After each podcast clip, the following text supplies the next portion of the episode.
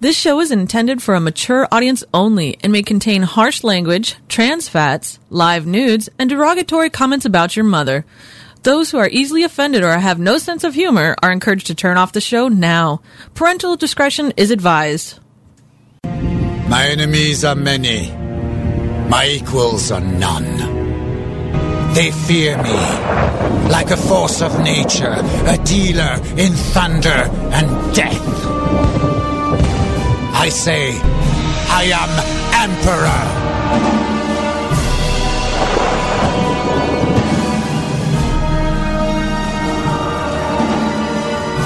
Three, four. Three, four. Three, four. Three, four.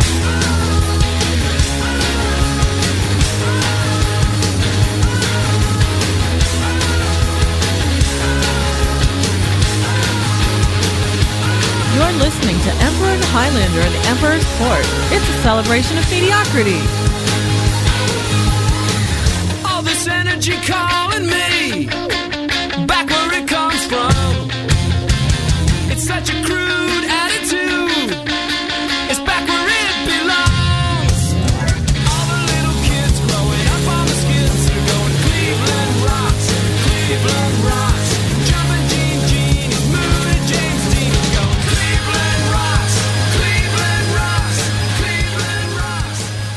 From the shores of Lake Erie to the banks of the mighty Cuyahoga River, from downtown Cleveland, Ohio tonight, we are live. And this is the Emperor's Court on First World Productions, V T W Productions dot com. I am your host, the Emperor, joined in studio by Highlander. Always a pleasure. How are you feeling tonight, sir? I am feeling a lot better. Good, good. And I have a medical update we'll get to here in a few minutes uh, in regards to the last several weeks that I've been sick and in the hospital, in and out. But I am in good spirits, relatively speaking. I'm in good health, and it's nice to be doing this on a Saturday. Yeah, I gotta say, I, I, I enjoy. You have a whole day to plan and get ready for stuff and do what you need to do, as opposed to Friday, where you have to do it right after work and you're really rushed for time. Yes, yes. Are Actually, you, and I'm just looking you, at the uh, levels here on the side, uh, looking at the mic levels. For whatever reason, mine seems to be a little low.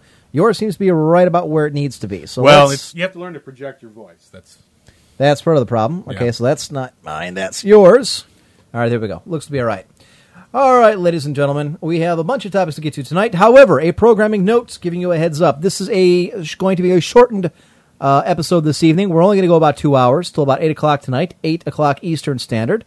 Um, I have family actually in town, and I've got several bedrooms ripped up upstairs, one of which happens to be the spare bedroom we're using that we've always used for the studio is now being used for a visiting sister. McVegan is actually in town, out shopping for a wedding dress as we speak. Ah, why why did she choose to shop for it up here as opposed to down there? In Columbus, because I believe she's going to get married in her hometown, which is here in Cleveland. So okay. I, that is my guess, which would make it easier just to have everything done here. Okay. Not to mention most all of her family's up here, so to go with my mom and the aunts and mm. you know Mister Kim and the rest, she has to come all the way up here. Uh-huh. Not that Mister Kim went with her, but... She didn't? No, actually, they she went to her mom's house today. With, oh, okay. Uh, the... With the little one, and they're, I don't know, doing something out there. Gotcha, gotcha. So the house has been pretty much mine. I've just been cleaning it all day. Sounds but, like a lot of not fun. No, it's not fun. I, I've been catching up on all the stuff I haven't been doing lately. So speaking of which, my apologies. Last episode did not go up. It was corrupted when I put it up, so I had to take it oh. down. I do have the new one. I just haven't put it up yet. Oh, okay. So, I was looking for it. I wondered where it was. Yeah, no, it's it's because it, the file corrupted when I mixed it down. I have to redo that. So, anyways, real quick update on my health for those who've been uh, emailing uh, and asking. The biopsy came back negative, so I do not have cancer, which is a good thing. Well, I didn't think you'd had cancer. I didn't think I so mean, either. I, I, I knew when you were being hazy about it and you were talking to me about stuff, I figured that's what you were thinking, but I, I would have been very surprised. If you uh, so would I. At, at my age, to get cancer would be you know, right. very disappointing and very upsetting, but I didn't think so either. It's just... When they find something and they have to go in and dig it out, it gets right. a little worried, like, you know, this shouldn't be here. So what, did they tell you what it was that, that it is? Or? It was just a benign tumor. It was oh, okay. there. Interesting. It was about the size of a quarter. Uh-huh. So it wasn't particularly okay. big. Not a, not a problem. I tell you what, I read today, though, uh, who does have cancer, which also sucks, Tony Gwynn. Really? fifty-year-old Tony Gwynn has uh, uh, cancer of the salivary gland. Cancer of the salivary gland. Salivary gland, That's the yeah. first I've ever heard of that. Uh, it's the first I've heard of it, too. Apparently, he's had quite a few tumors taken out over the years, All of them were benign. This one was malignant. Oh, okay. So he gets. So maybe he was just genetically dispositioned that way to, possibly. to get stuff?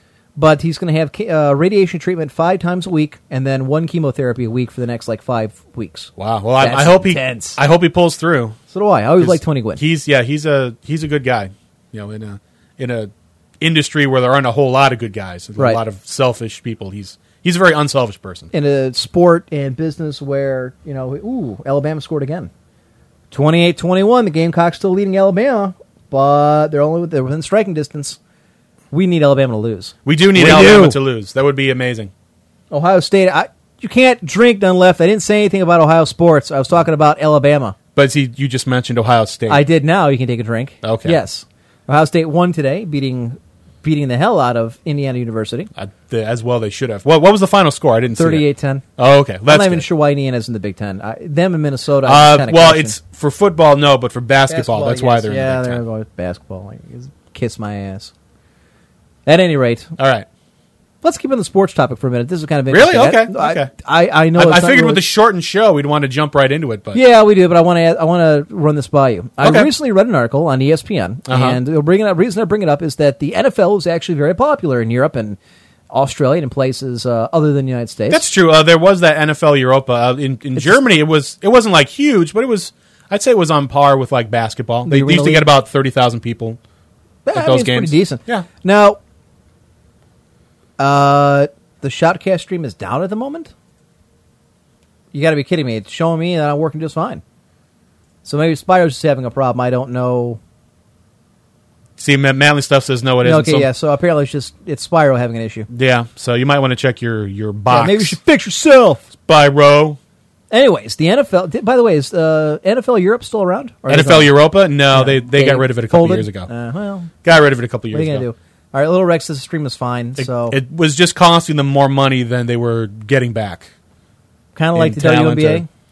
Has that league ever made money? Ever made a dime? I've never looked to see, to be totally honest with you. I've never looked. I've never looked into the, the W N B A. I know that the players don't That's make right, a lot of money, so I mean you, you do have that. I do it's not know, like you're giving out ago, multi-million-dollar contracts. A few years ago, they threatened to go on strike, the uh, the women, the W N B A players. Really? A strike. And I guess somebody in the league went up to them and said, you feel free. We'll save more money and not subsidizing your play if you go on strike than we would if you're playing. I'll, I'll take your word for it. Like I said, I've, yeah. I've never looked into it. I've never cared. You know, I don't have anything against women's sports. It just I doesn't appeal don't to me. either. It's just unwatchable. I just don't watch it. Yeah.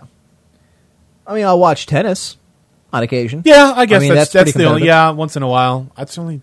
Yeah, that's that's about it. Anyways, the N F L, I was reading an article, looks like it is a guaranteed lock that the lockout is going to happen next season. I was listening to Scott Fujita last night on W T A M, and he was talking about how...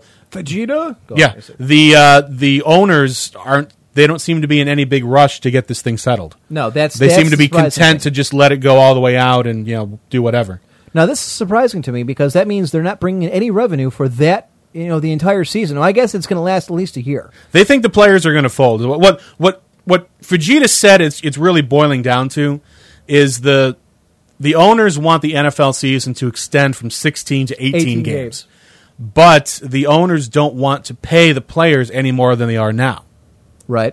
So basically, it'd be like the players playing two games for free. Well, it, on top of that is the fact that the players right now, I believe, get more money. The majority of the money that brings in through revenue than the owners do for the team. Hmm. I believe that's how the contract breaks down right now, and they want to reverse it. The owners say, well, look, we own the team. We should be getting the lion's share of the money, not the other way uh-huh. around. Right. Now, this is baseball. My God, it would be Armageddon to have a, a lockout like this. Of course. And football, do you really think it's going to damage them? I remember the, you know, the... the do I think it'll damage them? Major League Baseball did it in ninety-four. Right. And it took a long time to get... Here in Cleveland was one of the very, very few markets that was not affected by the strike. Right. In fact, it was the opposite. But that was right. that was more to do with external factors not involving baseball, primarily because the Browns had left town and the Indians were successful. Therefore, very successful. everyone was... For the first inter- time in forty right. years. And so everyone went to the Indians game because they were a successful team, and there were only the Indians and the Cavaliers to choose from, and at the time, the Cavaliers were horrible. Like they so. will be this year. I think they'll make the playoffs, but I think they'll squeak okay, in. Yeah, they made the playoffs under, what's his name, uh, uh, uh, Fertillo. Right. It'll be something like anywhere. that. Yeah. Oh, it's an interception. Again. Uh, we're that. watching Michigan, Michigan State here. That's on the man, big screen. Oh, man. At any rate, I'm surprised by this because, and I'm wondering, is the N F L really going to be damaged as much as baseball was and as much as the N H L was? Remember, as, the N H L yeah, got the N H L. Killed. Well, I mean, I think it, it'll certainly be damaged, but there are more people that watch, at least here in America, obviously, more people that watch and go to N F L games than probably N H L and baseball combined. Baseball brought in a little over eighty-four million people last year. I think the N F L brings in way more than that, especially when, not even close. Especially when you look at the size of the stadiums, for one thing. Right, but it's only eight games. Right, you got to remember. I mean, there's eighty thousand people packing to see a game once a week, and you're only playing eight games. So that's what eight times eighty thousand is what six hundred forty thousand, something like that. All yeah. right, that's per team. You got uh-huh. thirty-two teams. Not even close. Baseball wipes the floor with them as far as attendance goes.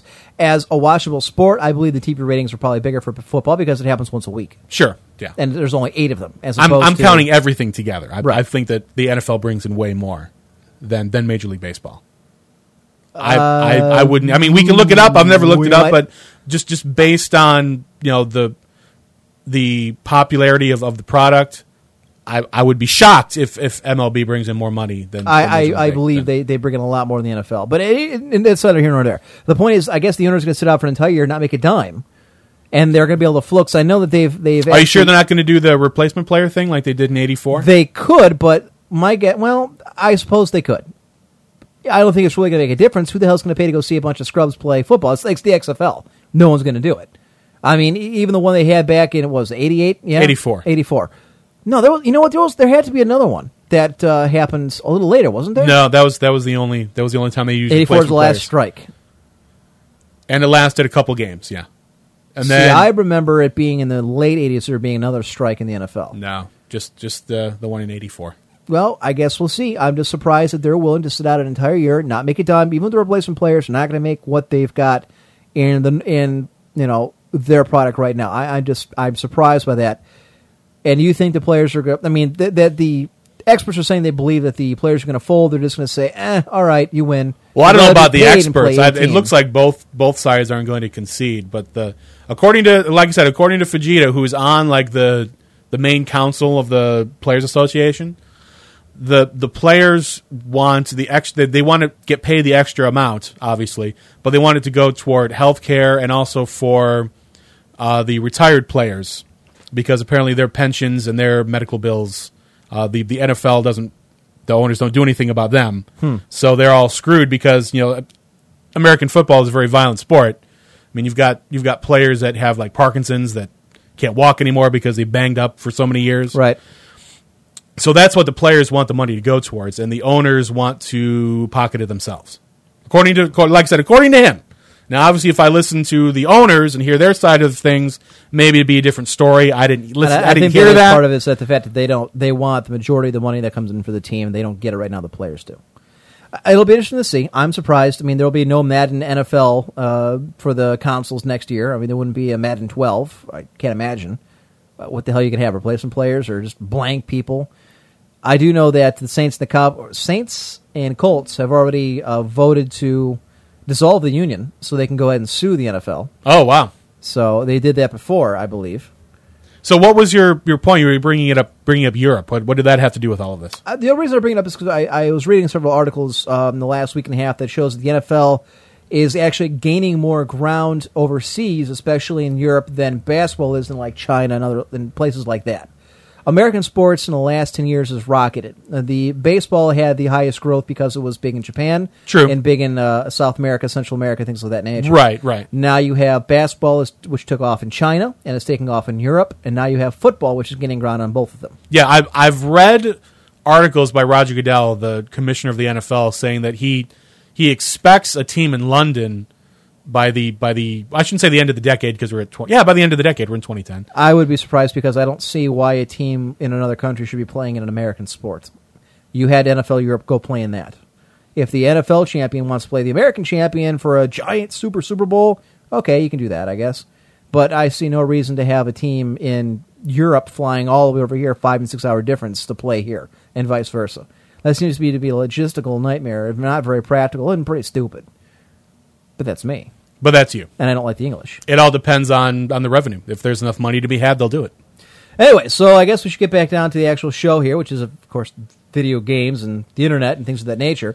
So here's the info that you need to get on the discussion, which I should have said earlier, but didn't. And you hit the wrong thing again. The, oh, I, yes, I did. You're right.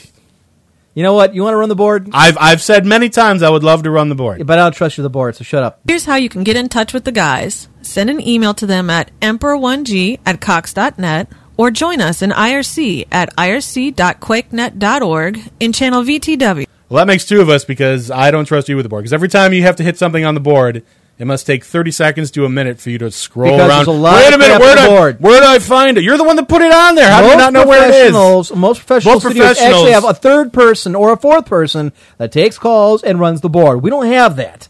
And if you'd like to hire somebody or bring in an intern to, well, this isn't exactly a professional radio show, feel free. We'll Maybe I will. Do it. Okay, you Maybe do I that. Will. You I do will. that. I will. All right, ladies and gentlemen, we have a bunch of topics tonight to get to. Uh, the big one we'll get to right away. And remember, we're only getting to eight o'clock this evening, so my apologies. But there's stuff to do and things uh, happening here at home that I cannot ignore. This coming across a couple days ago, this from Blizzard themselves, World of Warcraft reaches twelve million players. See, I thought it already had twelve million. Uh, that's what I thought. Blizzard has just announced that WoW has reached another significant milestone and that the player base has continued to expand after nearly six years. World of Warcraft now has twelve million people playing it. This is from uh, Blizzard themselves. Quote, "Today we announced that World of Warcraft has passed another milestone and now has more than twelve million current subscribers around the globe. Check out the press release for the full announcement. Thank you to all the players." Yada, yada, yada, yada, yada. All right, here.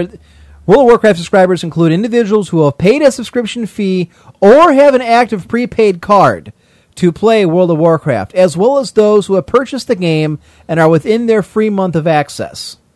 Internet game room players who have accessed the game over the last thirty days are also counted as subscribers. The above, it, uh, above definition exclu- excludes all players under free promotional subscriptions, expired or canceled subscriptions, yada, yada, yada, et cetera. Okay. okay.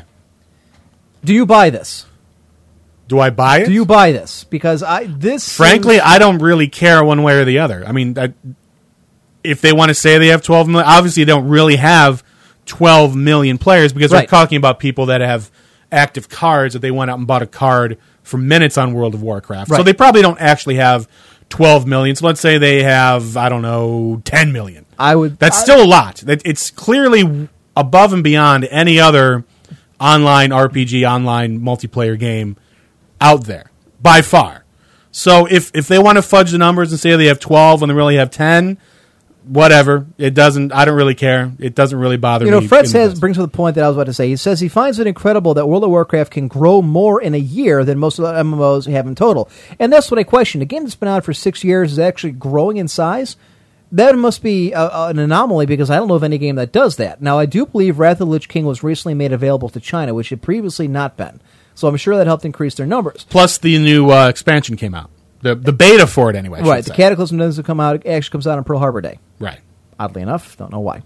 Um, yeah, I guess it really doesn't matter in the grand scheme of yeah, things. I mean, I, I, I, me, I saw I how... It's a little disingenuous. I because, saw how you were ready to get all bundled. Like, oh, yeah. damn, war, but really, I don't... It doesn't... And, I, you know, it, it's it's that's the that's the impression that I had from the article. Like, World of Warcraft has twelve million viewers. And? Because I guess it's my cynicism when it comes to Blizzard, anything they've done lately is because they've been screwing with the game as much as they have been. And screwing with the... Pl- Go ahead. I was going to say, let, let, let me say this in, in defense of World of Warcraft, and I'm trying to think Go of ahead. why it's growing. Can you think of any other online game that is advertising as heavily as World of Warcraft does? I mean, World of Warcraft still has all those television commercials that are out all the time. The only other one I can think of is when Lord of the Rings Online went free. And I saw yeah, a commercial for I that. Saw I saw commercial for a it. commercial. But World of Warcraft uh, commercials, all those Mister T commercials. I'll be honest with you, I haven't seen one. And I'll, so I, I don't know if guy, that is. I haven't seen one in a while. In a while, but still, there were a lot. It, right, they're still doing so, it. But it just, it's very difficult. It? I don't know. It's very difficult for a player to get involved in a game that's been out for six years because everybody is so far ahead of them. It's leaps and bounds. It's the same reason I don't play EVE Online. It still looks like a cool game, but it's been out for many years. There's no way I'm going to be able to catch up with everybody else. You know, it's the same thing with Ultima Online. A lot of people stopped playing the game, and a lot didn't pick it up because the game had been out for years. There's no point in trying to make up that big of a difference. So, and that's what's kind of catching me is, to, you know, when they say this game is still growing, I find that Well, for one, I don't believe they have twelve million subscribers actually actively playing the game. I I would buy Probably it if not. They said they have twelve million people that bought the game. I would believe that. But the way World of Warcraft has gone in the last couple of years would lead me to believe they've lost a great many subscriptions, not gained any. And with Cataclysm coming out, that's fine. But, I mean, it's the law of diminishing returns. You never sell as many expansions as you do, as you do vanilla. If five million people bought, you know, the original World of Warcraft, only three point five million bought the expansion. Right. And then only two million bought the next expansion, et cetera, et cetera, et cetera. It doesn't grow bigger. It gets smaller.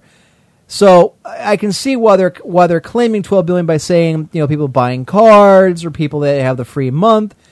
I, I can get that. Where, and I think that's, I, again, I think it's disingenuous. I think it's a marketing ploy for a lot of naysayers that say World of Warcraft is on the decline. What are we pointing at here? Uh, now people are saying that the stream just died. The st- Really? I'm showing active on our side. Uh, let's see if no... Stream dead? Is there anybody that can hear us? I... Okay, no, they're no. saying it's not. Okay, okay, so apparently for some people it's going down, for some it's not. I'm just going to ignore them because what the hell? If you want to, you can always download the entire show later. Uh, oh, look at that. Oh, Alabama. Alabama, South Carolina. The receiver had it and dropped it. They're still Well, leading. what what happened was I, I saw the whole thing. Uh, Alabama went for a field goal and tried to fake it. Oh, they didn't. So that's what happened. So then the guy threw it and they dropped the ball. So. Alabama tried it? Alabama tried oh, it. You know they're getting desperate when the number one team in the country has to try and fake a field goal. Look, you're not Michigan State. Don't try to be. You're Alabama. You should be just forcing it down the pipe. Should be, yeah. It should be steamrolling. I tell you one thing, though. College, you watch college football next year, the uh-huh. ratings will go through the roof. It'll Why? Be because there isn't any other football on. If the N F L... Oh, on, that's that's very true. I, I didn't think of that. They're going to make I didn't a think of that. mint. They probably will. And I greatly prefer college football to N F L because every game's a big one. You lose one game and your season's over. Uh, yeah, for especially for if you have national title aspirations, and right. yes, you have to win every single game. But I, again, it, it's it could be my cynicism with that and the way that Blizzard's handled yeah, StarCraft I mean, two and the World of Warcraft. I mean, I'm very disappointed with the company, and I guess when I read that, my hackles get up and like, you know what? I don't believe this anymore. I just don't believe what you have to say, and and the way you're counting your numbers with with you know game cards as opposed to subscriptions. What if I? I mean, I know people that buy two and three game cards for their one subscription that they currently own. Well, according to them, that's three accounts. It's possible. I mean, I, I know that in the in the convention world, uh, with anime conventions, they don't do this, but a lot of science fiction conventions do. They'll they'll count turnstile attendance. Yeah, right. Meaning, so, what, what they'll do is, it'll, let's say like say like you, being the listener, went to you know insert random science fiction convention here, and you went on Friday, Saturday, and Sunday. You went all three days. You got a weekend pass or whatever they want to call it. The science fiction convention will then turn around and count you three times as an attendee on Friday, an attendee on Saturday, and an attendee on Sunday. And then what they'll do is they'll combine all of those numbers into one gigantic number. So instead of, say, one thousand people attending and they were there all weekend, they'll say, well, we had an attendance of three thousand people. And what that does is that bumps up their numbers and makes them look bigger than they actually are. It's it's a sort of slight kind of, it's a sleight of hand way of making your convention look bigger than it is. It's primarily done for advertising and for possible sponsorships. Sure. Because then they can say, hey, we get, you know, eleven thousand people come to our convention. You know, come give us money and sponsor us. I imagine anybody that has anything to do with ratings or with numbers or with people, subscribers, does the same thing. Like, I happen to know that there are newspapers that will count a subscriber even if they give away the paper for free. Like, I know a lot of people here in Cleveland have canceled the Plain Dealer because they I, can't yeah, stand it. My family has, yeah. Yeah. Uh, Not because we can't stand it, just because of the internet. There's no reason why why get a paper when you can go online and get the, the news instantly. And uh, you know what? That too. You're right. And, and that's it's like that's uh, what papers across the country are yeah, dealing with now. It's like radio and television. You know, when television came out, radio nearly died. Now, newspapers it, will probably have to reinvent themselves, just like radio did. Sure. You know, I, I know that there's some there are some things out there that uh, newspapers are looking at. Uh, there are there's new technology coming out, flexible displays where you can just kind of carry it around with you, and it'll mold and shape itself, so you don't have to worry about like a even like a flat screen like that. Okay. And then you'd have like a you'd buy like the U S A Today screen, and then it would be almost like a computer screen where they would look like the U S A oh, Today, okay. and things would if the the best way to describe it if if you look at the movie Minority Report. Yeah, there's I mean, a right. Okay. There's a that those particular scenes you can see that. Yeah, that'd be interesting, I suppose. Yeah. Actually, I just finished up a book last night uh, by John Ringo called uh, Princess of Wands, and the the the last two-thirds of the book are all about the character hunting down it, basically supernatural people, and he goes to a, or she goes to a science fiction writer and gaming convention okay. in Roanoke. And it's all about, it's kind of funny because if you read between the lines, you know what to look for. You realize that John Ringo is using as all the main characters or writers at this convention, all the right band writers, David Drake, David Weber, you know. So he's, he, he's he's making fun of other science fiction writers? Well, they're, they're his friends, but... Uh, oh, okay, okay. If his friend, that's fine. I right. didn't know no, if he no, was... No. It, it, but it's it's funny and all, it, the the different fans of the different video games and of the different authors are in there, and they're... Uh-huh. You know, they're it, it, it's it's an interesting look at... My guess is it's his experiences at conventions, because John Ringo does quite a few. Does he really? And it right, makes reference to like Dragon Con and Comic Con and other ones that they go on to, or gotcha. Anime conventions that he goes to quite a bit. He goes to anime conventions? Oh, yeah, big anime fan. Oh, okay. Interesting. Yeah. Actually, one of his last books was uh, had an anime twist. Also a big Firefly uh, uh, fan, which is kind of funny. Hmm. Go figure. But at any rate, it's, there's this one scene in there, since we're talking about convention and games, I th- thought this was funny. There's a, a character named David Crake, which is David Drake, uh, okay. quite clearly. And he's just ranting and raving about a guy named Robert, uh, or Jordan Robert, who writes crappy fantasy novels. Psst. Robert Jordan. Yeah. And yeah, I... Yeah. I It was a cool rant. I'm like, this is kind of funny. It's not necessarily insider type in- information, like uh, a smart that you'd have to be in order to get the joke. Right, right. But it's always kind of interesting that here's a science fiction writer, a best-selling New York Times author, who routinely includes video games and other science fiction conventions in his writings. Uh, big Halo player, big Counter-Strike player, and that makes it into a couple of his games, quite, or a couple of his books quite a bit. Interesting. Yeah. Thought I'd, I don't know what the hell that had to do with anything, but I thought I'd do an interjection there with the convention. Talk. There you go. Michigan State continues to pound Michigan into the ground, much like we will in several weeks. I think we got Wisconsin next week. That'll be a challenge. That'll be a little more difficult, especially a lot more difficult. More than yeah, than because Wisconsin's ranked, if I remember correctly. So, World of Warcraft passes twelve million players, allegedly. This one coming from Ars Technica. An inconvenient truth, game prices have come down with time. Uh, okay. They, they're probably talking about it, counting for inflation, but I've not seen this article, so we'll Possibly. see what it is. Now, I do know that I paid like seventy-five dollars back in the day when Final Fantasy three came out for the Super Nintendo. You paid seventy-five dollars? I the most I, the most I I shouldn't say I because it was my parents. Uh, when Chrono Trigger came out for the S N E S, it was one of... I think I think that was Carolina scored thirty-five twenty-one. Wow, I, I believe South Carolina is going to upset. There's only seven, seven minutes, minutes left. left. Right, go ahead, go ahead, go ahead, go ahead. Anyway, uh, I think I'm pretty sure it was the last game I bought for the S N E S. It was Chrono Trigger, and I'm pretty sure it cost eighty bucks. I could be wrong. I know it was really up there. I couldn't believe how expensive it was. Worth every penny. It was. It's one of my favorite R P Gs ever. Uh, but I, that's the most I've ever spent for a, a particular video game. It was to me, it was worth it to buy. It was my money I'd been worked for, and, and I found it. It was at a uh, Software Etc. in the mall in uh, North Homestead or Great Northern Mall back in the day. Oh, okay. And I spent seventy-five bucks on it. My mom was going to throw a have conniptions because I spent it on a video game. It was worth it. It was great. I played through it several times. I still have it, actually. Do you really? Uh, and the box and instructions, all that. You know. I I still have the box for Chrono Trigger, but the cartridge I think went by the wayside somewhere. I don't know where it went. It's I, I know it's worth something now, so I'm I'm really upset that it's lost. But like all things, it just sort of disappears somewhere into the same place your socks go when you put them in the dryer. Here it is. You're right as far as adjusted for inflation. Oh, okay. Quote, it's hard to believe that games cost sixty dollars per title these days. We worry about the strain our hobby puts on our budget. We've heard about how many, how many two desirable games are released too close to each other. Sadly, though, many complained about the high price of games. The past reality wasn't any better. Really wasn't any better. In fact, it was worse. Gaming has never been less expensive. And twenty ten is a great time to be buying video games. Let's take a look at how the games, uh, how's the best time to uh, be a gamer. And it basically goes on and gives different games like uh, the price in nineteen ninety-three, we would have bought these games like Final Fantasy three and like Chrono Trigger. Right. The sixty-four ninety-nine for those titles, they're saying in today's money, that'd be ninety-eight bucks. Wow. And then it gives a variety of different games here you can take a look at.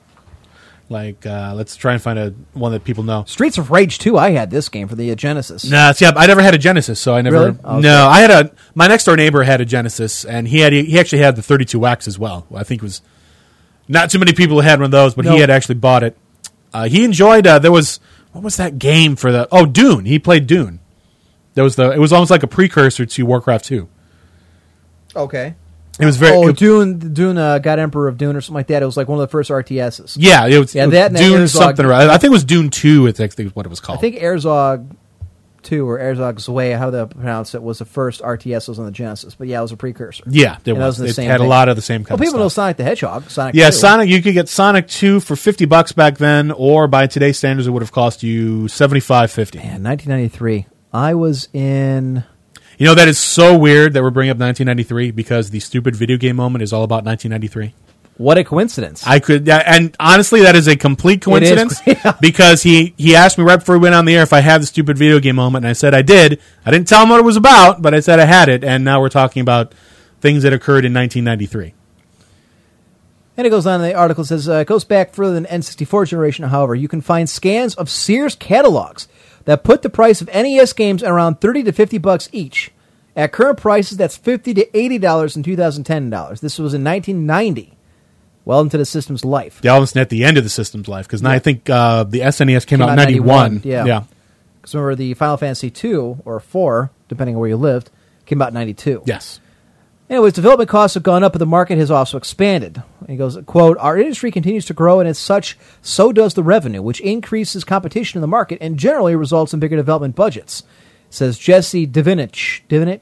Divinich? Divinich? We'll go with that, yeah. A vice president of analyst re- services at Electronic Entertainment Design and Research. I can understand that where development costs are going, well, you know what, maybe not, because you got to think there's a huge market out there now. I mean, you can pretty much get anybody on the cheap as for a graphics designer or developer, because there's so many out there. I mean, hell, just get a Full Sail grad, say, pay you ten bucks an hour, go make a game. Yeah, but I mean, there aren't that many Full Sail grads. I mean, to, to go to Full Sail costs a, a ton of money. ton yeah. of money. I, I looked into going to Full Sail. Did I tell you that? No, you didn't. I looked into going to Full Sail. In order to go to, like, I was going to go for uh, for film.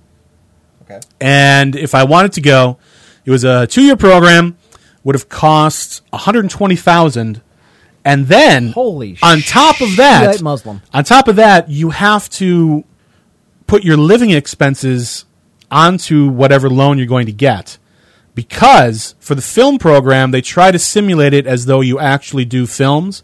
So you could, like, go on location and shoots, right? Which means that your class schedule, quote unquote, is always changing. It's always in flux, meaning you can't work while you're doing this, because you never know when you're going to be. You never know when you're going to. Yeah, you, you, your your your schedule changes week to week, so you can't hold a job down. So you've you've got to also factor. You've got to factor in the one hundred twenty grand, and you've got to factor in how much it's going to cost you to live wherever it is you're going to live for two years, and bundle that together into a loan. I'm pretty sure Zerum of Clan Pure Guard actually went to Full Sail. I had to ask him what his what his uh, tuition was, but that is insane. Yeah, I mean, it, it's it's different for other for other programs, but I know for all the programs, it's very high. It's a very expensive school to go to. But in fairness, if you have that on your resume, it's, you know, it's one of those things that opens doors for you. Sure, because not only not only is it a good school to go to, but they also have a system. It's almost like a like a an old boy system. Where sure, if, it's a network. Once you know people, it's, a, yeah. it's exactly. Yeah, I couldn't think of the word network. It's exactly like a network. So if if you have a Full Sail and you're looking for some, you look for a job. If someone else, you know, above you has a Full Sail degree, that they'll they'll. I don't think they'll give you special treatment, but they'll definitely like a, help like a you. Fraternity type. Yeah, it's, yeah, it's almost like a fraternity where you can ask them for advice and you can talk to them, and they come back to the university every once in a while and they talk about their experiences and how to get a job and things like that. You ever get uh, asked to join a fraternity? Yeah, or a pledge. I joined. Yeah. You did join one. I did join one. Which one? Tau Beta Sigma. Was that at Akron? It was at Akron, yeah. It was a music fraternity.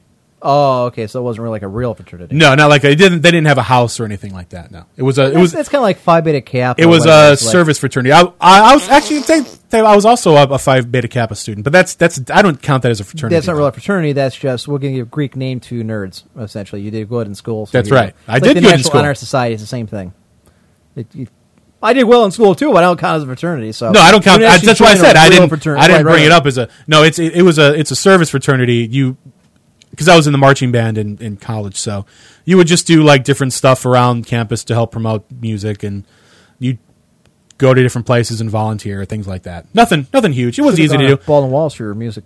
You talk about a music college. That's it. Uh, yes, except Baldwin-Wallace was is well, I don't know what it is now, but when I went, it was four times more expensive. Yeah, I went there for a year. Baldwin-Wallace? Yes, I did. When did you go to Baldwin-Wallace? Uh, nineteen ninety-seven to nineteen ninety-eight. Interesting. Yes, I didn't I did. know that. Uh, right after I left uh, Tri-C. I went there for one year. Because it was too expensive? That's right. I, I could have told you that. I played baseball for one year. They gave me a a, a, a grant because they can't get scholarships. Oh, okay. Wings, so they gave me a grant to play baseball. And after one year, I couldn't play baseball anymore. So that, and it was way too way too damn expensive. It's really expensive. But a lot of my friends did go there. I had five or six friends from high school, for my group, that were music majors that went to... It, it was a good... They yeah. lived there, too. I'm like, guys... You literally live five minutes down the road, down Bagley Road.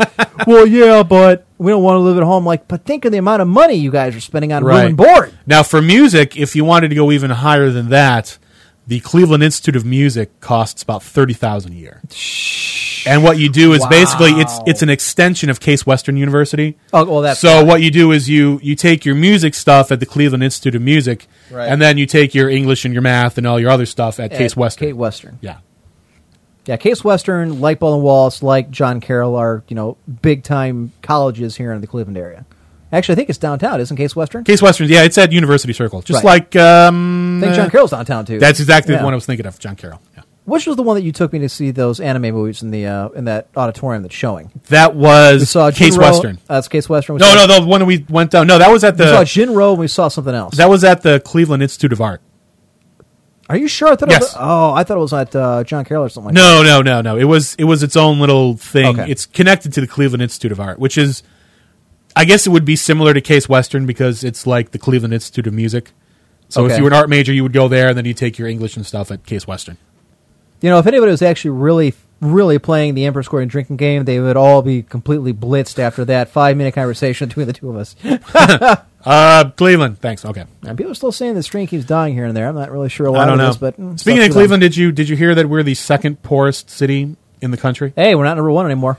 Yeah. And you know who's number one? Detroit. There you go. We're not Detroit. Yeah, I thought of that when I. Yeah, that's not saying much, but you know, whatever. I hate Detroit. Anyways, back to this. Speaking of poor. Goes on to say one of the reasons why that C Ds and D V Ds are, provide a much cheaper alternative than the old N E S and N sixty-four cartridges. This is very true. And yeah. the Genesis had the same thing. They had cartridges. It was, you know, the old Silicon right. uh, group in there. Since the cost of games has remained steady and in some ways has fallen in the past fifteen years, publishers have found other ways of separating us from our cash. Collector's editions sell for well over the sixty dollars p- uh, price of, for the standard game, and they help to expand the profit margin of game sales. One-time use codes may keep certain features behind a paywall. If you buy the game used and downloadable content is a standard of many big-name releases.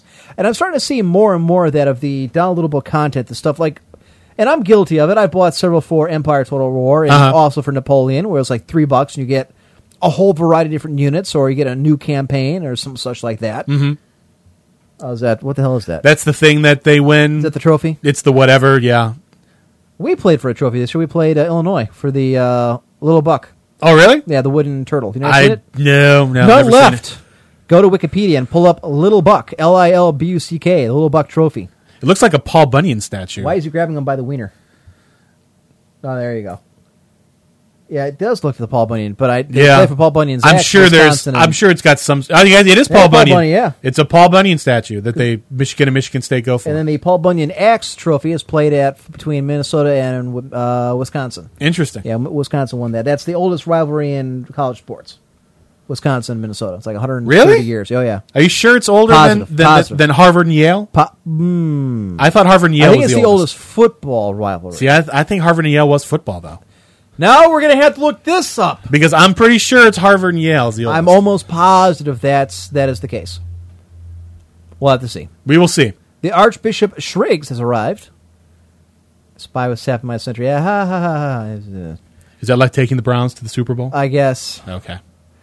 So, I, so anyway, long story short, even though gaming there, is always an expensive hobby, it hasn't gone up in price. That's what they're saying. Uh, yeah. See, a couple people here are looking at the comments that are in response to the article, and it says, our, this guy says, remember paying eighty-five dollars for Street Fighter two on the S N E S, and that was nineteen ninety-three dollars. I, I you know never I paid, paid eighty dollars. Seven, I'm telling you, I paid seventy-five bucks for, for Final Fantasy three in that same time frame. See, I, I, I never paid eighty-five for Street Fighter two. I think I, it was ninety-four I bought that. Pretty sure I was, it was like sixty when I got it. So, uh, you know. It was, it was Street Fighter two Turbo. I remember that. It wasn't the regular Street Fighter two. And they've given it to some uh, th- some third string guy who's on the sidelines has picked up the Paul Bunyan Trophy, which has got to be old.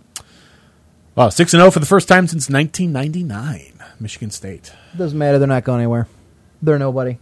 The rest of the schedule, they play one ranked team. That's hard.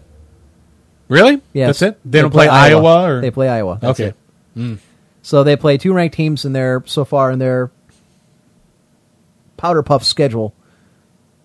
We, on the other hand, have a bitch and a half the last five weeks of the season. That's true, we do. We Wisconsin, play a lot of different teams. At Wisconsin, at Iowa, against Penn State, and against Michigan. Ugh. So you were talking about this person here that was dude. talking about something? Well, they're going to want to say that you know they're spending uh, you know this kind of money, sixty, seventy, eighty bucks back then, and now they're saying you know versus the inflation that we've got today, is it really that much cheaper? On Steam now, I don't seem to be able to buy anything much above ten dollars. It's a lot cheaper, especially factoring in inflation. Fact. Look, well, you got to understand the games you're buying from Steam are got to be, you know, five, ten, fifteen. Yeah, they're old. Yeah, exactly. I mean, I, for ten bucks, I picked up, uh, or was it five bucks? Oh, yeah, no, no, for five bucks, I picked up a Quake one. Uh-huh. And I picked up um, X COM U F O Defense. For wow, fifteen, that's an I can old get one. All of the X COMs in a package. Really? Uh, yes. Wow. Those, those, those are fun games. Yeah, absolutely. And they've actually slowed them down now for, so a modern computer can actually go ahead and use them. Ah. Because, okay. you know, back then you'd fly through them. Sure, yeah, because, exactly. You know, yeah. I've tried that before. I actually got a uh, hacked version of it or a, a, a actual retail version of it, and it's like playing on crack. You guys couldn't move because the computer's going so fast. It wow. processes the speed, you know, so quickly. Anyways, Highlander, um, let's see. Let's do the forbidden knowledge as we head into the break here. We're at six forty-five. We're okay, gonna go you're gonna we're gonna have tonight. to we're gonna have to bring it up because I didn't bring the physical thing. So. I see. So let's go ahead and do that. All right. Type in your thing. Type in. While I check thing. out the video chat here, uh, as Gnomewise takes a big yawn. Some dude wearing a New York Yankees cap. They're playing the Twins today in the playoffs. There's a video chat on V T W Productions dot com. You can check it out. Michigan State has defeated Michigan. How about South that? Carolina with the ball, thirty-five twenty-one, with five minutes left in the... Sorry, three twenty-nine. I like their chances. Wow. That makes Ohio State number one following that game. I thought this was interesting because uh, I, I get emails from everyone when they when you join Twitter. Alan Houston apparently is now following you on Twitter. Now, I don't know if that is the former N B A star. I'm guessing not, but I thought that was interesting anyway. How many people we have following Twitter anyways? Quite a bit. Couple hundred. Following us on Twitter? Every, every, no I'm, shit. Every, I, I have to look for the specific number, but ev- every week we always seem to get about nine or ten new people joining us on Twitter. I mean, you, you see, I, I can go back to, to I my will account. Make this, look uh, at this was uh, just this week. See, oh yeah, Twitter, Twitter, Twitter, like Twitter, people, Twitter, yeah. Twitter. There's there's the quickening. Fine, I will. Okay, I am making a pledge here and now. I will begin. You show me before you leave tonight. I will. I will start twittering at least once every other day with something that you must know. I, I don't know what that'll be. I don't know what that is either. Yeah, I will start tweeting that. If we got that many people. All right. List, All right. So I brought it up. Uh, do you want to bring the thing up so we can play the? We don't. We don't have the sounder. For we it. We don't have the sounder well, for I it. I got the music for it, but you know. All right. Well, we can just do because that. You need to re-record that since it you know corrupted. Oh, because it corrupted. Yes. That corrupted too. Yeah, that's why I had such a hard time getting. Oh man, the that's last horrible. Like week corrupted. I don't know why. All right. All right. So, so this week's forbidden this knowledge. Forbidden knowledge. All right, bah, bah, bah. How to beat a polygraph or lie detector test. Now, I don't know if, how many of you this will be relevant. I've had to I'm take sure one before. You've had to take one before? Yes. Interesting. Yeah, funny story, real quick, before we start. I had to take a polygraph test. For those who don't know, this is the test where they kind of they strap you to a machine, they ask you yes or no questions, and then it tells you if you're lying or not. Yes. But I had to take one um, because my dad was a police chief. And back in the day when I was like twelve, I was part of this Explorer Scout thing for the police department. And just to show us how it was... Each one of us had to kind of take like five minutes and take a polygraph test to see how it was. And, of course, my dad administered the test or was asking the questions while the dude was administering the test. And he starts hitting me with all these questions, you know, have you ever stole the car? Have you ever gone out after dark when you weren't supposed to? Have you ever stolen any money, you know, from your mother's wallet, that uh-huh. kind of thing. Right. That's interesting. All right, here we go. How to beat a lie detector test. There are a variety of instances in which you may be subjected to a polygraph or lie detector examination. These tests can be a source of tremendous anxiety, especially since it is all too common for innocent people to fail them for no reason, resulting in the denial of employment or false criminal accusations. Why? Because polygraphs are far from perfect. In fact, many experts consider them a farce, and almost all scientists who have studied them, and even some polygraph administrators, understand that polygraphs are seriously limited. Fortunately, for this very reason, they are easy to get around. So here are some steps to getting around them. Step one, refuse. That's right, refuse to take a polygraph test if you can. Now, for pre-employment pre-employment screenings, this will almost they certainly do that ensure for employment for some of them. Yeah, for some. For you guys think a polygraph job. test to actually get for employed? Some jobs, not like all jobs. C I A type jobs. Thing or something. No, for uh, no, not for not for government jobs, but for some government jobs. I didn't ask you for my job. Uh, for pre-employment screenings, this will almost certainly ensure that you don't get hired, but will it will probably not get you fired in most circumstances if you already have the job. In the U S, private sector employees may not terminate employment or take other such adverse actions based solely on a polygraph refusal. Now, this protection does not cover government employees, so if they make you take a polygraph, you have to take it. Okay, so I don't have a choice. So you don't have a choice. Okay. You have to take it because you have, you have a government job. If your polygraph is part of a criminal investigation, you do have a right to refuse, in the United States at least. And you should refuse even if you're innocent because of the possibilities of a false positive test. Refusal to submit to a polygraph is generally not admissible in court, and polygraphs themselves are always inadmissible. Step two, think ahead. If you're going to go through with the test, find out what the tester is looking for. A polygraph examination is administered to help find out specific information, such as whether you're a spy or whether you've used drugs, et cetera, et cetera. Prepare yourself in advance by thinking about what confessions they are looking for, what things you cannot admit. The polygrapher will ask you many uncomfortable questions, but only certain ones are important. If your test is prompted by a specific incident, you probably know what the examiner is looking for, but for pre-employment screening tests and the like, research the company or agency's policies to determine what you can and cannot admit. Step three, identify the questions. Identify the types of questions you're being asked. There are three basic types of questions you will be asked: relevant questions, irrelevant questions, and control questions. Irrelevant questions are those that are obvious, such as what is your name, have you ever eaten pasta, whatever, whatever. Relevant questions are the important ones, such as did you leak that memo to the media, have you ever stolen money from an employer, or have you ever sold drugs. Control questions are those against which your reactions to relevant questions will be compared. These are usually questions to which just about everyone can answer yes, but which everyone is uncomfortable honestly answering, such as have you ever cheated in a game? Have you ever told a lie, even a tiny white lie, to your spouse? Have you ever stolen anything? Now, because the before the test, the polygrapher will typically read you all the questions you're going to be asked. This is a good time to mentally sort out the types of questions. Step four, essential information only. Say only what you need to. Yes or no answers should be all you need for most of the test. Resist the temptation to explain your answers or to go into details, although the polygrapher may try to get you to do so. Be courteous and cooperative, but do not offer any more information that is absolutely necessary. Answer questions firmly, seriously, and without hesitation. This is no time to joke around or try to be crafty. You want to appear earnest, cooperative, and resolute. Step five, manage your blood pressure. Throw off the machine's readings of the control questions by changing your blood pressure and heart rate. It's difficult to do. I was gonna say, how do you do that? But with practice, the next few methods and countermeasures will prompt your body to do so. Do some of the following when replying to control questions. Think about something exciting or frightening. Think of things that make you ecstatic, fearful, or frustrated. Bite your tongue. Bite the side of your tongue hard enough to cause pain, but not so hard as to draw blood. Practice this in a mirror to be sure that the polygrapher cannot detect it. This is actually a highly effective method, but it may be detectable if you have to speak for an extended period because you can't bite while you're speaking. Only use this method if you can give a quick yes or no response, which luckily will be most of the time. And finally, insert a small nail or tack into the toe area of your shoe and press down on this during the control Ow. questions to elicit a pain response. This is actually a sound method and used quite a bit, but it is easily de- defeated if the polygrapher asks you to remove your shoes. Last thing, step six, handle the after interview. After you're disconnected from the machine, the polygrapher may leave you in the room for a while and then come back. The polygrapher may claim to, quote, know that you are lying about something. This is a trick. Don't fall for it. Remain calm, firmly, and po- politely repeat your denial, and do not change or argue your answers even in the slightest way. And in fact, if you can, decline extended post-test interviewing if possible. And that's how you beat a polygraph. That's test. how you that's beat a polygraph very test. Very good information. Somebody once told me you can get through if you cough through the whole thing. Huh? Now I, I, I didn't see that when I did my research. Coughing. Yeah. No, I didn't. Uh, yes, I killed her, et cetera. Hmm. Okay. I've never. I don't uh, know if that works. So, I've, I I didn't come up across that. There were other methods that I saw to, to get around it, but those seemed to be the biggies. So I didn't didn't want to make this longer than it already had to be because it was already getting pretty long to begin with. It's actually very interesting, though. I well, yeah, I try to find something that's you know that's. interesting that probably not a lot of people know. Final. South Carolina Gamecocks. Woo! The Alabama Crimson Tide. Someone's number one in the country, and it's not Alabama. Ohio State will become the number one team in the country starting right this second. Yep. So let's be the first to congratulate the Ohio State Buckeyes on being number one halfway through the show. All right, let's all begin to uh, move it out. Knock on wood. Yeah, there you go.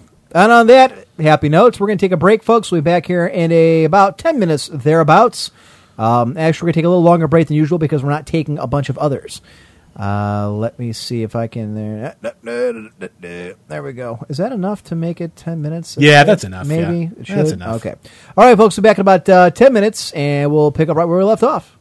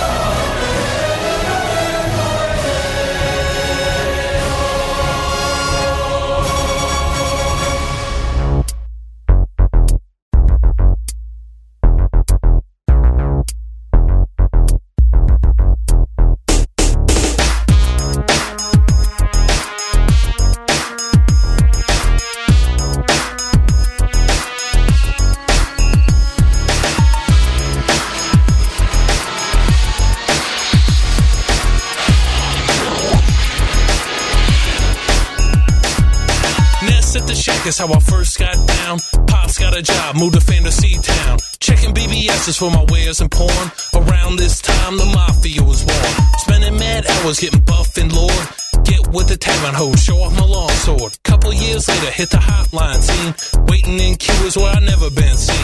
Got hooked up with fat accounts. Get my shit fast in a large amount. Use my sirenship to cook my meals. Laugh all you want, I'll on your ass at wacky wheels. Got my emulators and a couple thousand ROMs. All the F kids from blah blah dot com. Now it's torn. We've been with to our necks. Looking back's crazy, but I wonder what's next. Back in the day, shuffle rock cafe, banner ads getting paid, I C Q getting made. Back in the day, we knew Sulu was game, munching numbers, running loads, monochrome displays. Back in the day, shuffle rock cafe, banner ads getting paid, I C Q getting made. Back in the day, we knew Sulu was game, munching numbers, running loads, monochrome displays. Back in the day, system seven point five had hypercard stacks on my SideQuest drive. Once I got a modem, I was never fucking bored. Always dialing up a P B S to play me some more. I stole my school's dial-up to get the internet. Had a copy of Urkel and no regrets. Chilling in Mac files, leeching on bots. It took nine years to get a download spot. Hours and hours making marathon maps. Always on the run, cause I set it to caps. Eventually I got a brand new power Mac so fucking fast, I almost had a heart attack. Ran a hotline server on my school's T one. When Ben Stein's wares was the name of that one. Quake three test in the computer lab. Never went to class, cause that shit was a drag. Back in the day, shuffle rock cafe, banner ads getting paid, I C Q getting made. Back in the day, we knew Sulu was game, munching numbers, running loads, monochrome displays. Back in the day, shuffle rock cafe, banner ads getting paid, I C Q getting made. Back in the day, we knew Sulu was game, munching numbers, running loads, monochrome displays. Through the dots, prompt a little modem action, I got anything I want. Blake Stone, or some Duke three D, I P X land, don't fuck with me. Back in the day, four buttons, man, Gravis gamepad till we lost a tan. D Z T, where I made my first game, shit was mad hot till click and play came. Up in the attic, it's jumping flash, all day long till a PlayStation crashed. Pirated Thrill Kill, what a waste of time, now I get why they trashed that crime.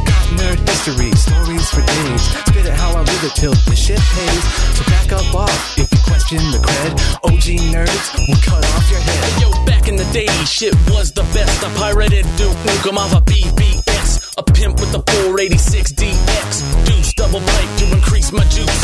Halloween, Harry and Commander Keen. Nowadays, it seems like a wonderful dream. Up in school, I'm on the L C twos. Use the back door to drop right out of full proof. Then one day there was the internet, and anything I wanted I could easily get. Anytime I wanted A double P Z, just connect to H O T L I N E. Click the banner, fourth word, seventh line, log in, and anything I wanted was mine. I started up a server called Industrial Strength and got sued by the R I A A, but I was born into a new world of computers, and we became a generation of looters. But I said it before, and I'll say it again, it's like being high, just remembering. Day, shuffle rock cafe, banner ads getting paid, I C Q getting made. Back in the day, we knew Sulu was game, munching numbers, running loads, monochrome displays. Back in the day, shuffle rock cafe, banner ads getting paid, I C Q getting made. Back in the day, we knew Sulu was game, munching numbers, running loads, monochrome displays. Back in the day, shuffle rock cafe, banner ads getting paid, I C Q getting made. Back in the day, we knew Sulu was game, munching numbers, running loads, monochrome displays. Back in the day, shuffle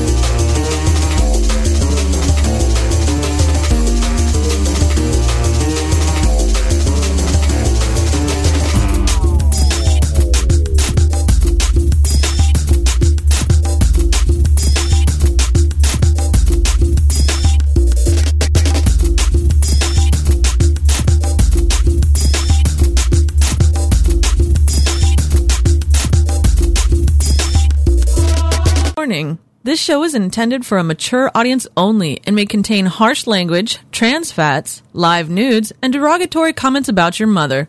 Those who are easily offended or have no sense of humor are encouraged to turn off the show now. Parental discretion is advised.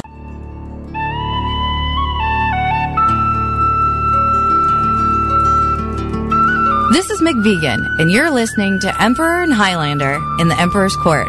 Remember, it's better to be a smartass than a dumbass.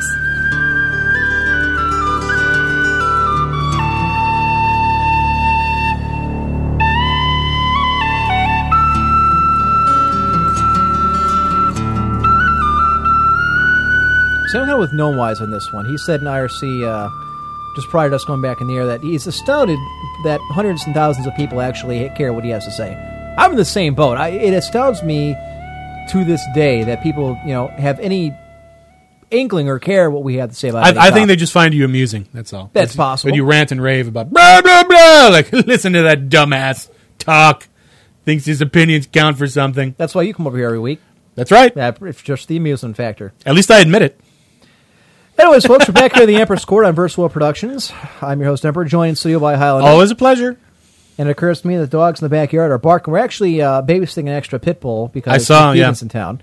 So actually, I'm going to have to walk over here to this uh, window and close the store window so the dog barking doesn't come through. If I can hear it, they can hear it. True. So here's what I need you to do, Highlander. While I am up and walking over, I need you to go ahead and fill the dead air. So Fill the dead yes, air? Uh, just talk about something that isn't irrelevantly stupid. Talk about something that I, isn't irrelevantly stupid. I know it's going to be hard stupid. for you, but try. You want me to talk about this thing right here? If you want to go ahead and set it up, feel free. Alrighty, that's fine. This is according to Beta News, which I have never heard of, so obviously it must, uh, it must be true. The first Google T V device ah. gets unveiled and goes up for sale. I caught my hand. You okay? Yes. Fine. All right. Rate it. Supposedly it's made by Logitech. As expected, Logitech today officially launched the first piece of Google T V hardware, the Logitech Revue setup box.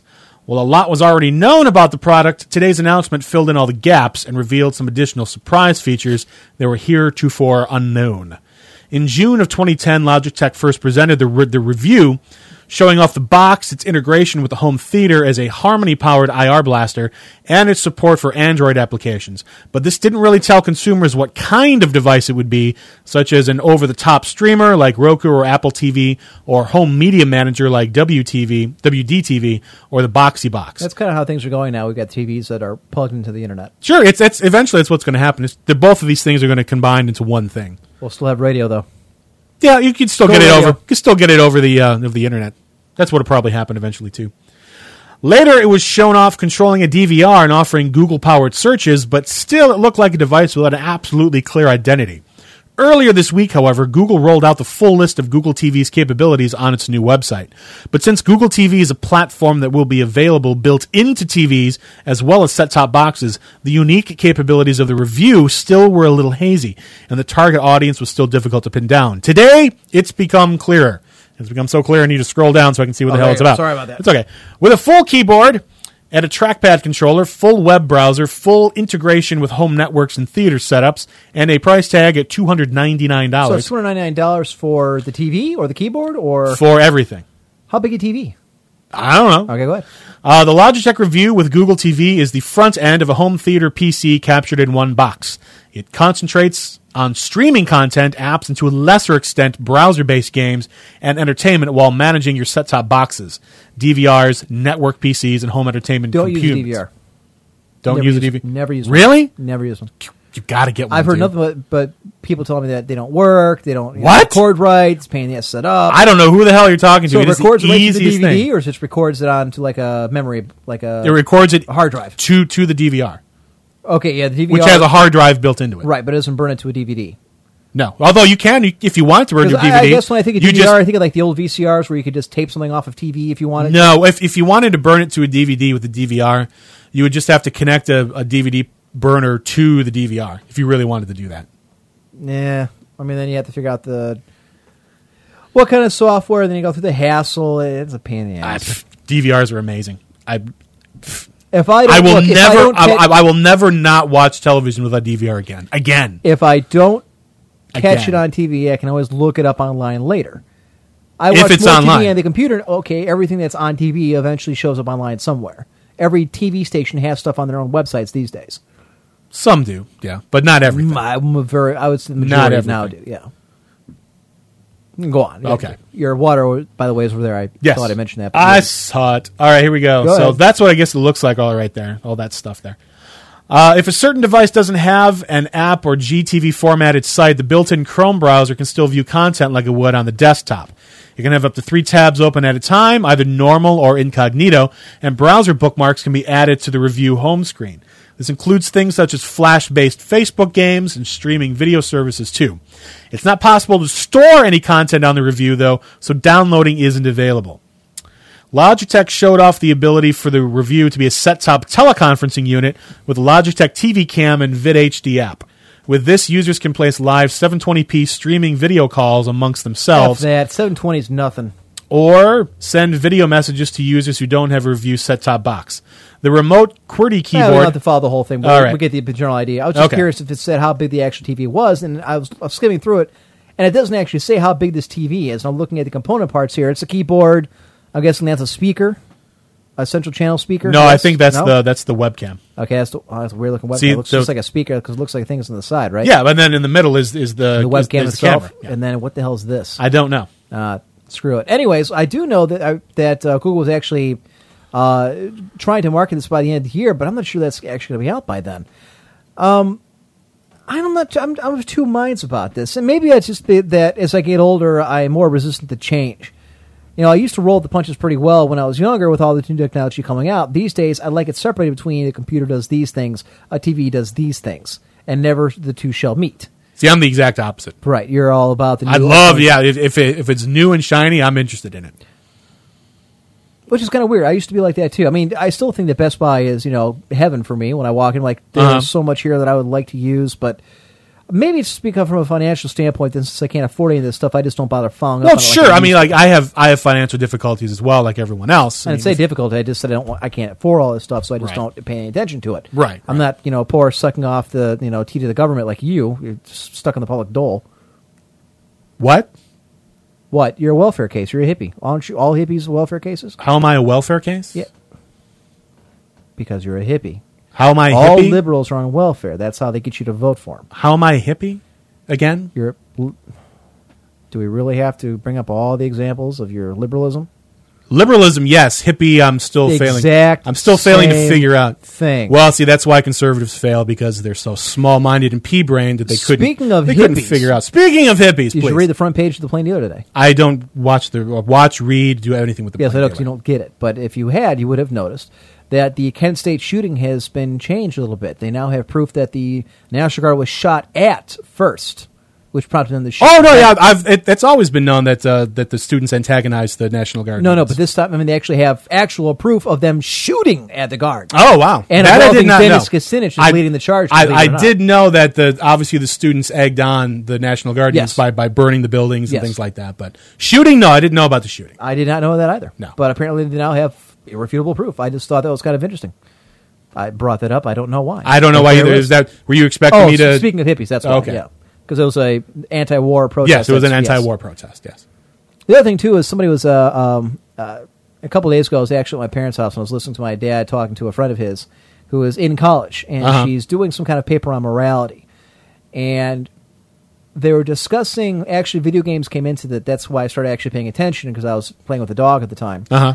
And they were, she was talking about the morality of when the morality of today's society changed and things like, you know, aggressive movies or overly gory video games or, you know, the trash talking and bullying that goes on, on the internet, when that became, if not necessarily outright acceptable, but kind of par for the course. And when did things change like that? I, well, I, as far as the internet, I think it's always been that way. I well, can't, well, I can't remember I guess a time when... Her point was the moral compass. When did that begin to spin out of control? When did it begin to change? Oh, I don't know. I, that's, you're asking like if, I mean, change is fluid. I mean, if, if you're gonna, you can't really pin down a specific date and say here everything was like this, sure and now everything everything was exactly different. I think the sixties things that ball rolling. Things change all the time. It's you know history is very fluid. Things change.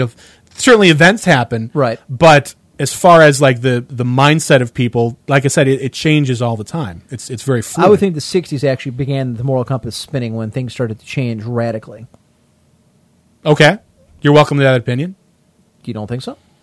I mean, it's I don't know. I'm not arguing, having, I'm not saying it wrong, but I having never it, looked into the subject of okay. when morality started changing, I, I, I have see. no opinion. When the greater internet Quad theory was applicable. None, you know, left actually has a very good point. You've heard of the theory, right? The what?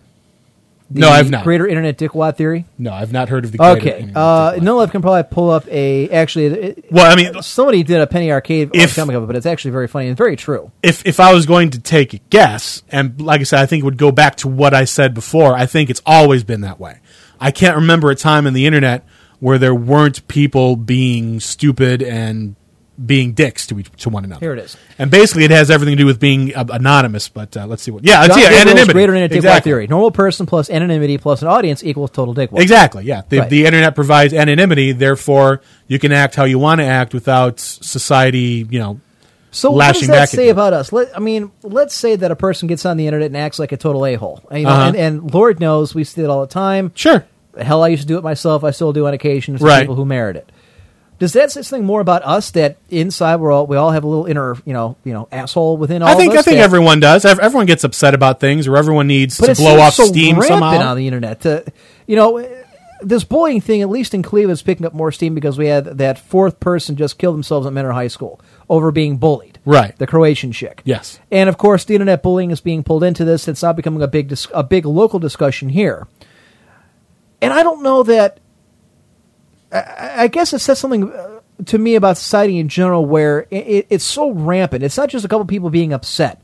It's It just seems like, and maybe it's just perception, but the majority of people that go on the internet are looking for trouble. Sometimes they do. To cause yeah. an issue. I mean, even even in terms of politics, I've seen things where...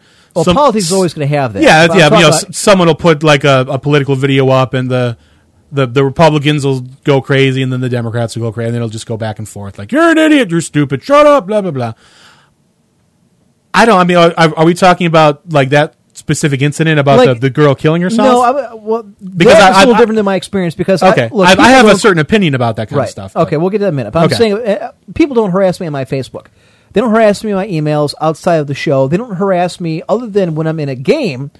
In the game starting, you get your normal. People call me the N-word. People call me a Jew. Like that's some kind of slur. I've never right. understood yeah. that. I don't know. I respond usually by calling them a Hindu, just because no one ever mentions them. It's just kind of out there. there. Stop being such a Hindu, Kyle Lover, you know, stuff like that. Hindu. Oh, it's great. Oh, yeah. I've got some, wow. some really cool ones, like your, your mother must be a conductor for the amount of trains she pulls. And I, I just don't, in gaming, whether it's Unreal Tournament, whether it's, you know, StarCraft two, whether it's uh, Team Fortress, it, it's it's so it's so rampant and, and so, it's the same in every other environment I go into. It's always there. There's always the racial slurs. There's always, you know, the bullying, always the derogatory comments. It's it's a part of, of the culture now, and I don't know why. I, you know, the well, anonymity thing, I get like, that, I understand that, but people in general... Things like that have always been around. I mean, you're talking about like... Not the, to this degree. Not Talking about like, like racial slurs and things like that? I mean, I, I think I think things have gotten a lot better today Look, if somebody, if than they a, have way back. And obviously being... Sport. Being a, a white person, it's it's difficult to say, well, things are better now than they were back then. But I compared to how things were, say, if you go in the South in like the nineteen fifties, oh, yes. compared to today, things are a lot better than they were. In this country, yes. I think I I, I, I think that things have generally in, in the world have gotten better. Uh, can you point Europe's to specific got, incidents? Sure, yes. You obviously can. France, but I think in Belgium, general... England, yes. England right now, actually, this very minute. They have a big protest going on, or getting ready to go on in Leicester, I believe. That's probably going to erupt into some fighting in amongst uh, various groups. The English Defense League and the Anti-Fascist something or other league. Look, Interesting. My, Look, I'll, I'll, all I'm saying right. is that are there incidents? There are always going to be incidents, but I think if you look at the general trend, things have, have generally, society-wise, trended... to where things are a lot more civil and better, which is probably why the internet is so rampant as the way it is. That's where I was going, yes. Because it, it, it affords you an opportunity to, to let off steam, to just blow off, to say things that you normally wouldn't say. For you know, for some people, I'm sure they believe it, but I would I would hazard a guess that the majority, not maybe not the huge majority, but the majority of people that say things like that do it because it's a societal taboo. And by saying things like that, it's in a perverted way funny to them, maybe to other people, things like that. I can, I can understand that. Spyro's saying if the internet had not been invented, then there would be no problems. That's not what I'm saying. My point is that the majority of people, my my opinion of the world has always been the majority of people are actually very nice people. They go about their business. They're That's very how I think, other. too. I, I, I would rather treat people, I, I'd rather go into, you know, if I meet someone for the first time, treating them nice and assuming that they're nice people, right, rather than going into it thinking that they're out to screw me. Just because that that's not the kind of person that I want to be. And I to live like that, I think would be really, really crappy. It would, it would, I'd... Ugh. I don't know. I just wouldn't want to live like that. I'll put it that way. Which is why I think that the internet really starts to... It's really made me look at the way things are now, and my, my opinion of people in general has changed. And again, maybe this goes back to what we started off the show with. Maybe it's my sin, inner cynicism coming out now. Okay. When I look at people on the street or I talk to them, I automatically... I, whatever they're telling me, I, I don't necessarily believe... I don't take them at face value, which, which is like I used to. Okay. I look at people now and think to myself, if you were a decent person, this is how you would act, and no matter what facet of life you have, whether you have online anonymity or whether you're standing in front of me talking a conversation like you and I are doing right now, uh-huh. I would assume, and I think it should not have been out of the realm of impossibility to believe this, that you're going to act the same way in both instances. The internet, to me, is showing me what people really are. That's how they really act. That's how they really feel. And that everything they they do in day-to-day life is all an act. I'm supposed to act nice and civil, therefore I do. Not because I want to, but because I have to. But deep down inside, I think you're a dickhead, and I hate your guts, and this is what I really would say. I don't care, you know, I make fun of the cripple, I make fun of racial people, I make fun of people who look different. That's the real kind of me. Uh, the internet has done, no- if if nothing else, has just made me look at society in, in a very negative and different light, which I never used to. And I don't know if that's more of a of a narrative on myself, or if that's a narrative on the way things would become. I don't know. Or a little it's, bit of both, it's, it's obviously difficult to poll everyone and find out exactly if that's how they really feel, especially when people say things the way that they say them. Right. I I tend to view it as more of just a way to, to blow off steam, that they don't people aren't generally dicks and, and a-holes. But you know, Helder, I mean, but, I get home, I, I have what is increasingly becoming a much more stressful job. When I come home at night and I actually have a chance to play games, I don't get on StarCraft or get on Unreal Tournament and just start bashing the hell out of anybody and everybody to blow off steam. Now, I may take them to the woodshed as far as the game goes, but I don't come in to say, what's up, you know, you enters, or, you know, what's up, my Jews? Right, I, I understand. I, you know, well, like, like I said, things like that I think are... average. I don't think I'm any different no, I don't, I don't think out so. Of the ordinary. But I, like, like I said before, I think a lot of that has a little more to do with the fact...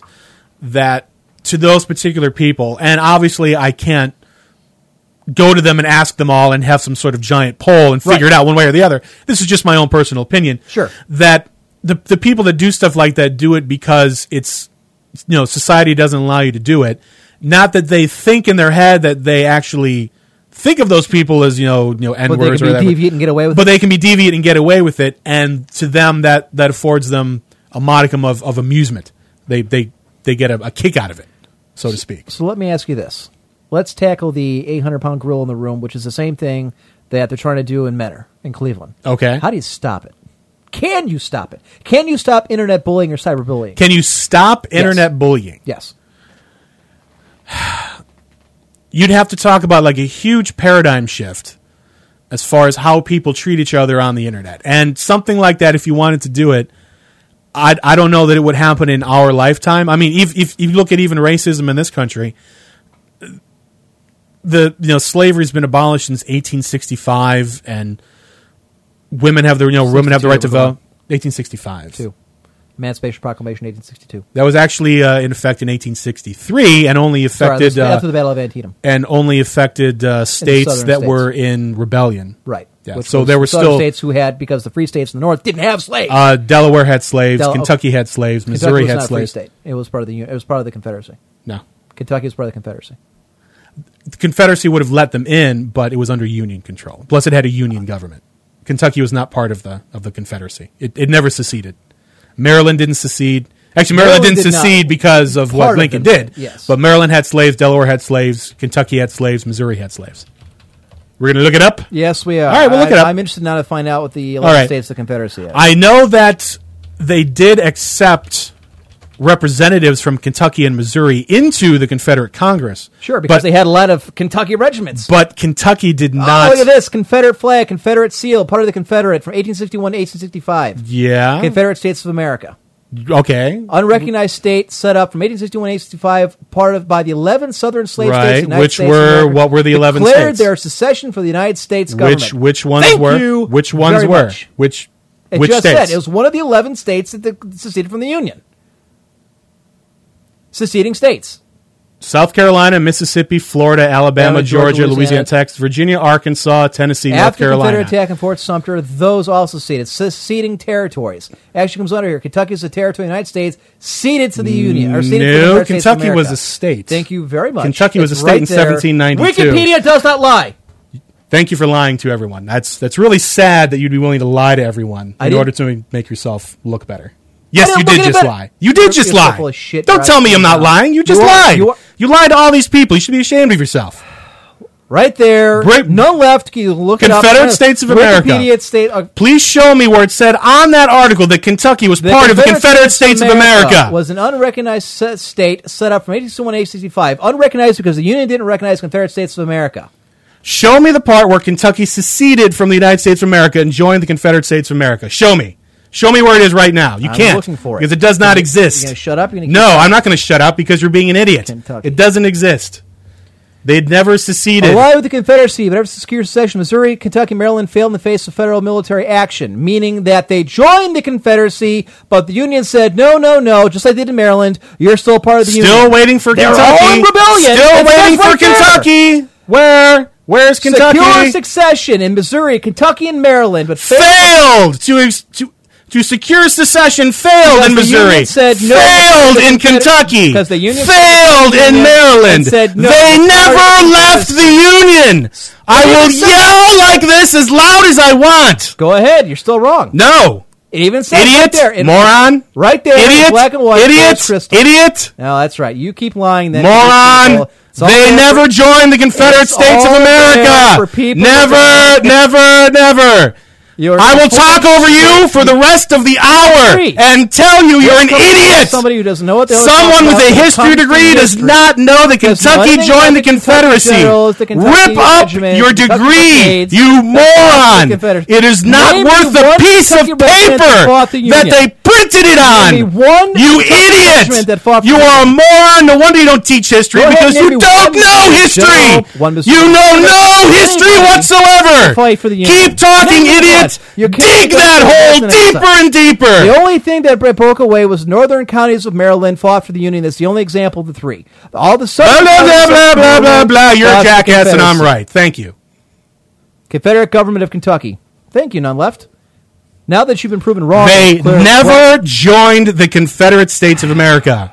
They never seceded. I've proven you wrong. Never happened. Has proven you wrong. It did not happen. Has proven you wrong. I don't know what else. It did not happen. This is the Democratic Party. I will party. keep talking Stick over you. It didn't in happen. Your ears and yell as loud as you can until people go away or stop talking to you. Thank oh, you for proving me did right. I just ruined did I just ruin? Strategy? No, I r- seriously get out that history degree and rip it up. It's worthless if that's what you learned in history. I tell you to get your rip it up. You can't. Oh, it Too it's soon. worthless. Get your stupid video your game Your piece of paper of is worthless. And you can write this down as a stupid video game moment. It's when Highlander it decided to yell about history he didn't know about. Your history degree is worthless. It is not worth the piece of paper it was printed on. Was a shadow government. For the Commonwealth of Kentucky by a self-constituted group of Southern and sympathized during the American Never replaced the elected government, government in Frankfurt. In Frankfurt. Never replaced. Which had no control over the state of Kentucky. Never replaced it. Never The, the shadow government, government never, never had control of the, the shadow government, government of Kentucky. Never replaced Thank the you. electorate, go- which had all strong Union sympathies. All the army of the Kentucky fought for the Confederacy. Strong Union sympathies. Unit for the, the government was never. The Union Thank you. Thank you for thing. proving me right by no, saying what you, you just did. Wrong. No, you what an idiot! I can't believe how stupid you are. I can't believe this. You know, we're, you are you are so dumb. You are so stupidly dumb. It is unbelievable. Thank God you don't teach children this. I'm glad you're not a history teacher. If you taught them this, I would be pissed. You can do your second. From across the information superhighway, we have collected the stupidest moments in video game history.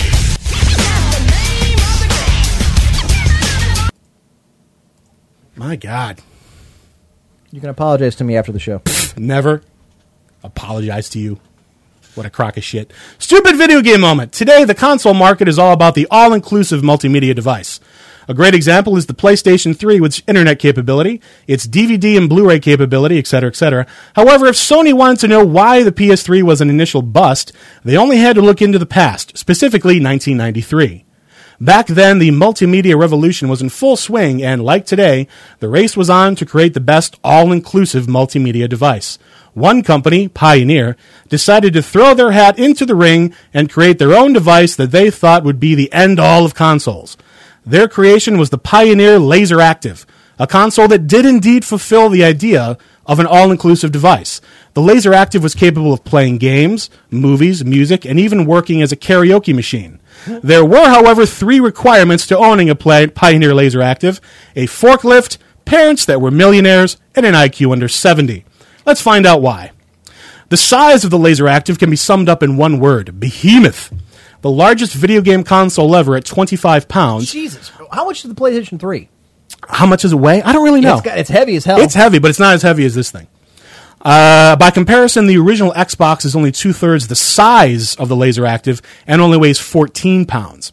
The Laser Active definitely wasn't a console that could be slipped right next to the television, due mainly to its ability to play laser discs, which were the large precursors to today's D V Ds and Blu-rays.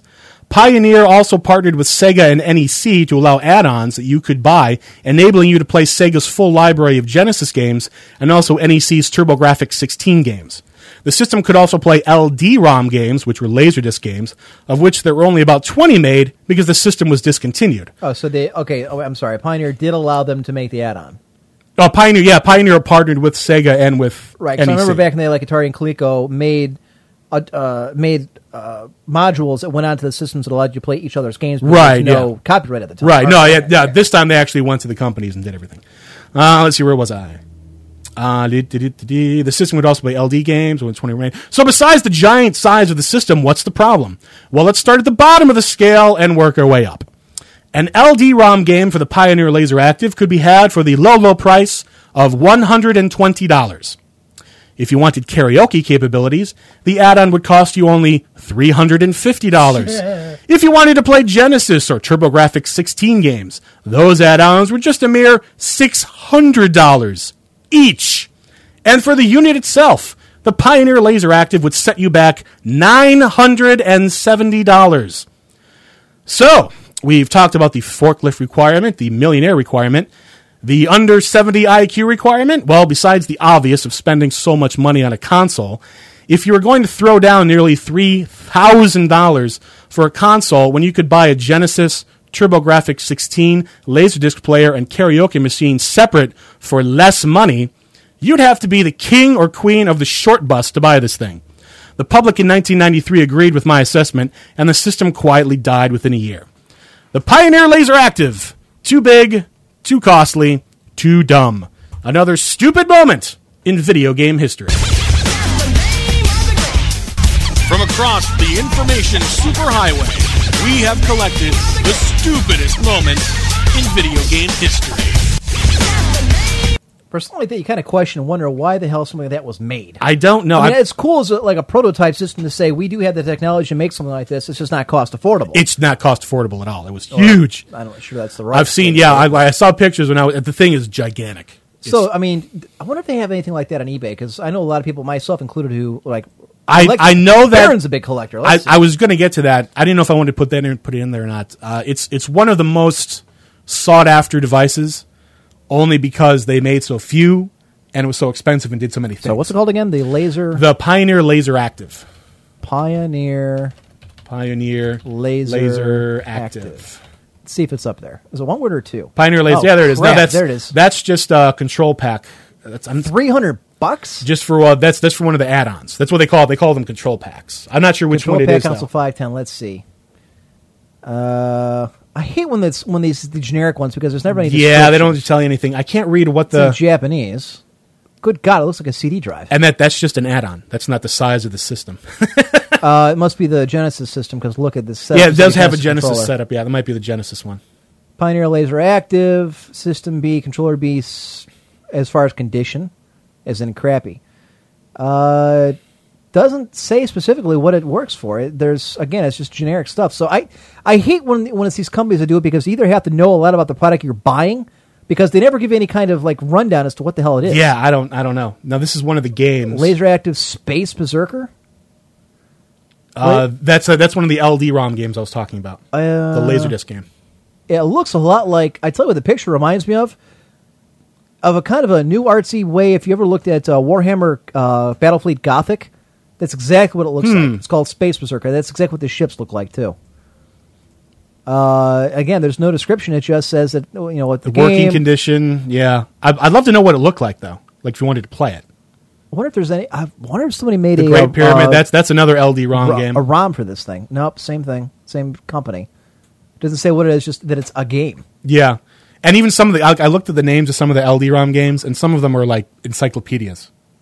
It's really, really sad. But anyway... I, to, eighty-eight to spend, bucks for that one game, one hundred twenty... I'm just talking about the collector. Yeah, like if, if you wanted to buy it new, like if you actually had one of these systems and you wanted to buy it, it was it was one hundred twenty bucks for the game. two hundred six for the L D items game. For Laser Active. Uh, these oh, are that's not... Things. Yeah. yeah.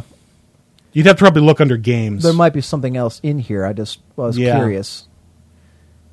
Lighting effects, gadgets. See all categories. Uh, um, D V Ds, movies. Video games, three. Yeah, I think it was just those three, three things. Saw. Yeah, yeah, not too many things for no, the... Oh, here we go. There's another one. Laser Active Mega L D High Roller Battle. That's another game. It has the picture of a chopper on it. And again, it's the same bit. company, just generic stuff. No, Nothing specific about the title. I don't know what that has to do with a high roller. I, I don't either. It's called The High Roller The Battle. High Roll, yeah. I don't know. Got me. So they do exist on eBay. They're just a fortune. I'm just catching up here in I R C. Always some counties in Kentucky were pro-Confederate, but they didn't last very long. And Kentucky, by a whole, was under Confederate government. It was the same thing with Maryland. It wasn't technically a Union thing either because they had no control over it. The Union stayed out of it. The southern counties actually seceded. That's we'll right. Just, we'll just leave it. I'm not gonna not gonna get into it. Not gonna get into how I forgive you. Lincoln kept it pro-Union by suspending habeas corpus, and that's the reason why they didn't leave. But I forgive whatever. you. All right, this was from D V D Town dot com. Nine video games that should be made into movies. We actually I agree with that one last right week.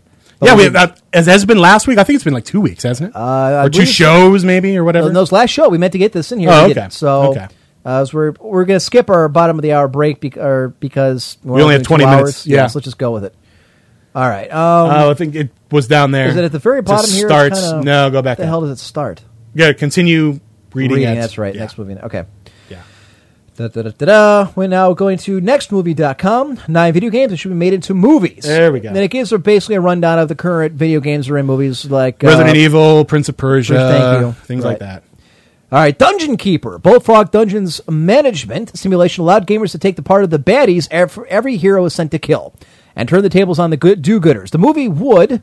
Uh, sorry, the mer- movie world in which... That's the part of the problem. When I'm sitting about eight to ten feet away from my monitor, it's hard to read the words, and I got the thing blown up as far as I can. What we should do for the next show, if I can actually get around to it, is put it on the fifty-inch T V. That would be pretty good. And put good. the game on the smaller one. That would make sense. I used to do that, but it was a real hassle. Mm. The movie world in which fantasy is an increasingly popular genre is ready for that kind of kick in the pants. Bringing Dungeon Keeper to life to the big screen would offer opportunities to skewer the Lord of the Rings and its ilk without resorting to the level of, say, epic movie. Hell, put the Mike Myers in the lead and give him a, uh, a chance to make amends for The Love Guru. I, I don't know that I agree with that one. That, I don't know how much of a good movie that would uh, make. It, I, because I, it wasn't, wasn't a plot. It was a, it was no, there wasn't much of a plot. Of, the whole yeah. plot of it was you, you build your dungeon and then people come in, try to steal the treasure, right. and you kill them. It was actually similar to a game that I used to own for the PlayStation called Tecmo's Deception. Very, I remember that, yes. Very yeah, similar, yeah. only that was it was a, a mansion. And you had to set up traps, and people would come into the mansion. You try, try and trap them or kill them. You right. try and trap them or kill them. Yeah, The Legend of Zelda. I'd agree to this, this one. Okay, I could get this. Yeah, one. It would depend on which Legend of Zelda. There's so the many. The first one. Back in two thousand eight, I G N posted a low budget trailer for a Legend of Zelda movie as an April Fool's Day prank. The explosion of enthusiasm for even this half-baked production just goes to show that there's gold in them there hills for any studio bold enough to bring the adventures of Link and Zelda to theaters. If they do it right. They'd have to do it's it right. It's the same with every other video game. If they do it right, right. And they never do. No, they never do. There'd be delicate choices. You'd have to ditch the kiddie Link for the more mature version and put at least a, piece, a P G edge on it, some of Nintendo's cutesy-poo imagery, but the end result could be a lot of fun for the fantasy fans and longtime Zelda enthusiasts alike. Yeah, you'd, you'd have to... I, I don't know if... See, how it, it would depend on what you have to do. If you would... Now, okay, let's say you were going to do the Legend of Zelda movie. Right. Would you take the story from one of the games, or would you make your own story? I would take the first one, the very first Legend of Zelda is, is the basic thing. Ganon takes... Zelda is keeping her. Link must get the Triforce along the way and to try and break her out and go with that. Okay. Use that as your basic plot line. Gotcha. If you start breaking it down like Ocarina of Time, Mask of Majoran, et cetera, you're going to mm-hmm. lose a lot of people. Stick with the basics. If you want to have sequels, then you can do that later. Hmm, okay. But you have to set the groundwork first. The majority of people, when we get right down to it, don't know what Legend of Zelda is. You know, a lot of people... I don't know. I think a lot of... Okay, they may know. No, it's maybe, maybe not. Okay, like grandparents and stuff, right. Probably. But I think that people obviously older than kids us are not going to know. Well, people older than us might because they're the ones that buy the games for the kids. So if if, if the kids really want Legend of Zelda, are they going to know enough it. to actually go see the movie? Probably not. I mean, I, I mean you they, and I grew up with. The they might recognize. I, I would say that they would recognize the name. What a catch! That was a pretty good catch. Go ahead. I would I would say that older people would recognize, like, okay, let's say parents. That's a little better. Okay, parents would recognize the name, The Legend of Zelda. They might not know the specifics of what the story is about. So, but is that enough to get butts in the seats at theaters? Sometimes that's all you need. As long, I mean, look at look at the Resident Evil movie. So would you do horrible it? movies, yeah. But people went to see it. Would you do it C G I or would you do it live action? Oh, I would do live action. Okay, I would definitely do live action. All right, this one I think, this next one I think is would be kind of lost, only because a lot of movies are very similar. Assassin's Creed. The idea of exploring the subconscious for clues of an outside mystery was delved into by Christopher Nolan's Inception to great effect. That was a great movie. But Leonardo DiCaprio, or DiCaprio, didn't race around taking bad guys out in ninja-like fashion. And who doesn't love a ninja? Its combination of futuristic conspiracy thriller and acrobatic history, uh, historic action will give it plenty of territory to explore, and it has no shortage of style-heavy set pieces to keep the adrenaline junkie satisfied. Here's hoping where Ubisoft goes next with the storyline is to make it into a movie. The other thing, too, is that he's Persian, isn't he? Um, in Assassin's Creed? Yes.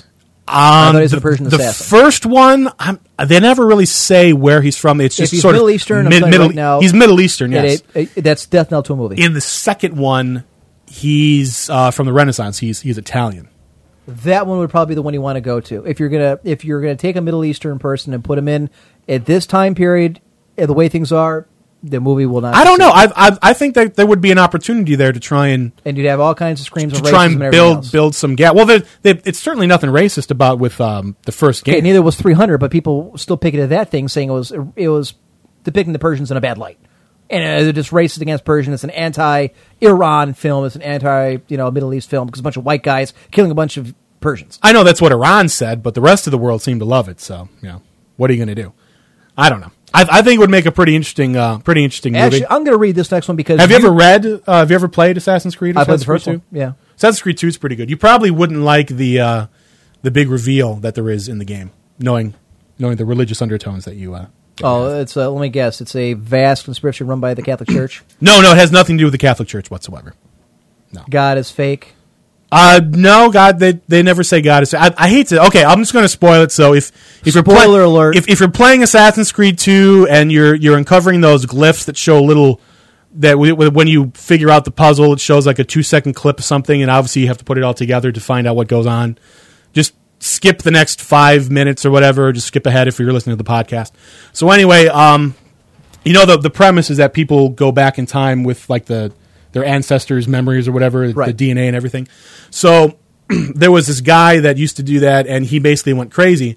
But he went all the way back to, like, it, it actually says unspecified time.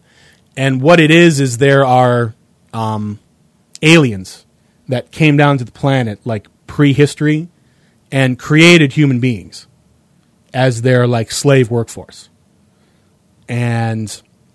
I could see where that would lose some people. The human, well, here's here's where you're here's, here's where you're going to lose it. Now I don't think you're going to lose it, but you're going to be like, that's, lose my that's interest crap. In, yeah, yes, uh, the humans rebelled Done. by two people named Adam and Eve, who stole a an artifact from the they're called the they never give a name for the aliens, but they're called those who came before. Okay. By stealing one of their artifacts that they called the apple.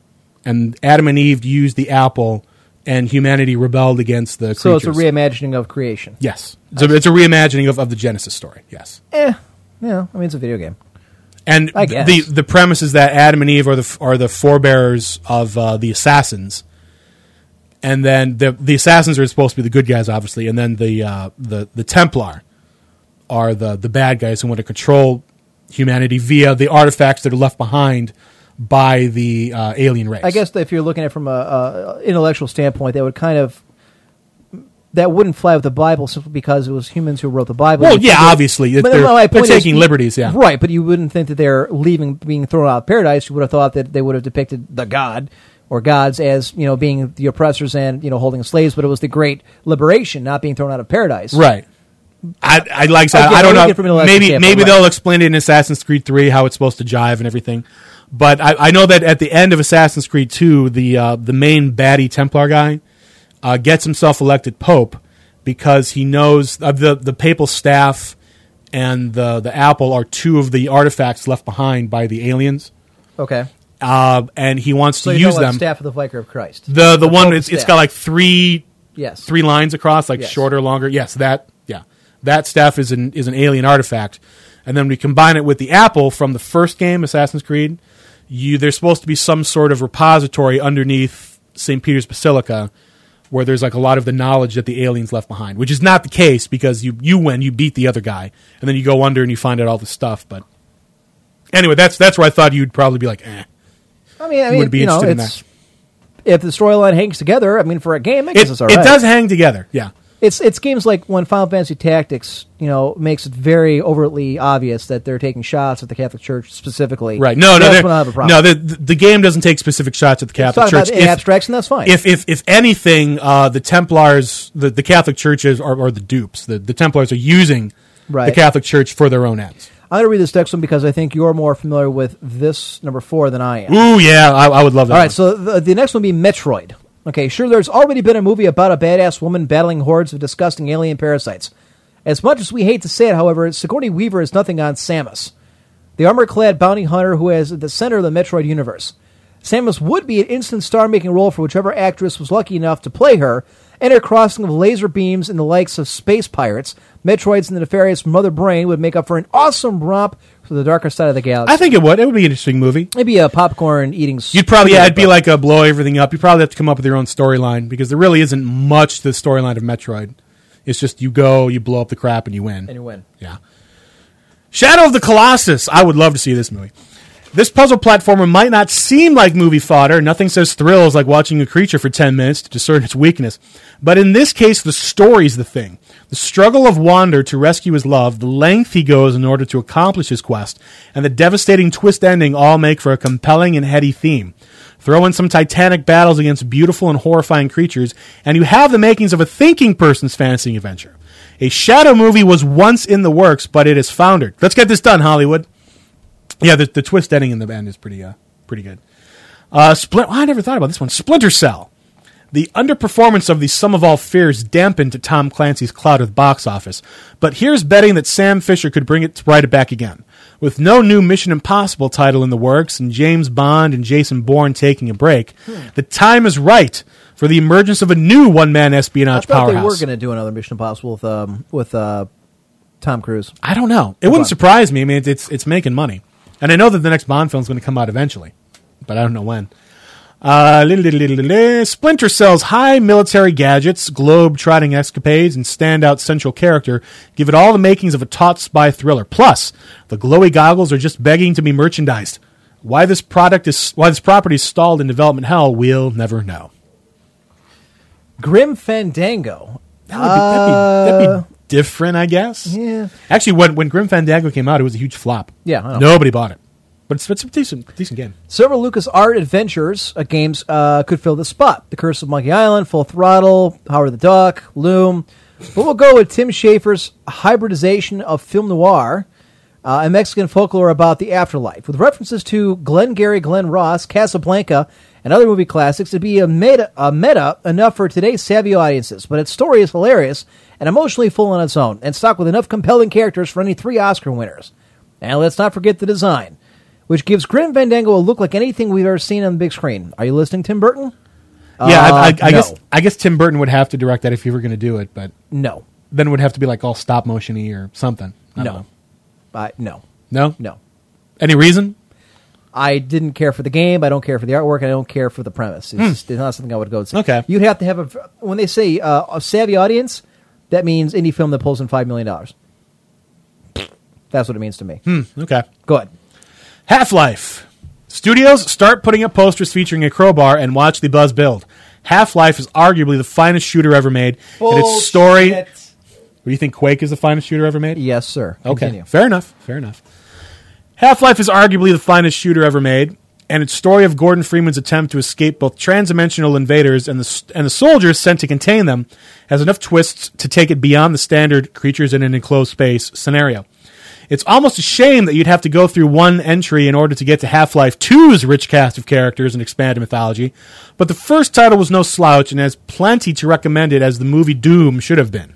And finally, and this, I guess, could should come as no surprise, it, depending on how it's done, and unfortunately I keep thinking of Clash of the Titans when I think of this as a movie. Yeah, yeah, I don't think they would make this movie because they made Clash of the Titans. Right, which did not do particularly well, I don't think. I don't know, I didn't look to see. The newer I, one I'm talking I, about. I never went to see it.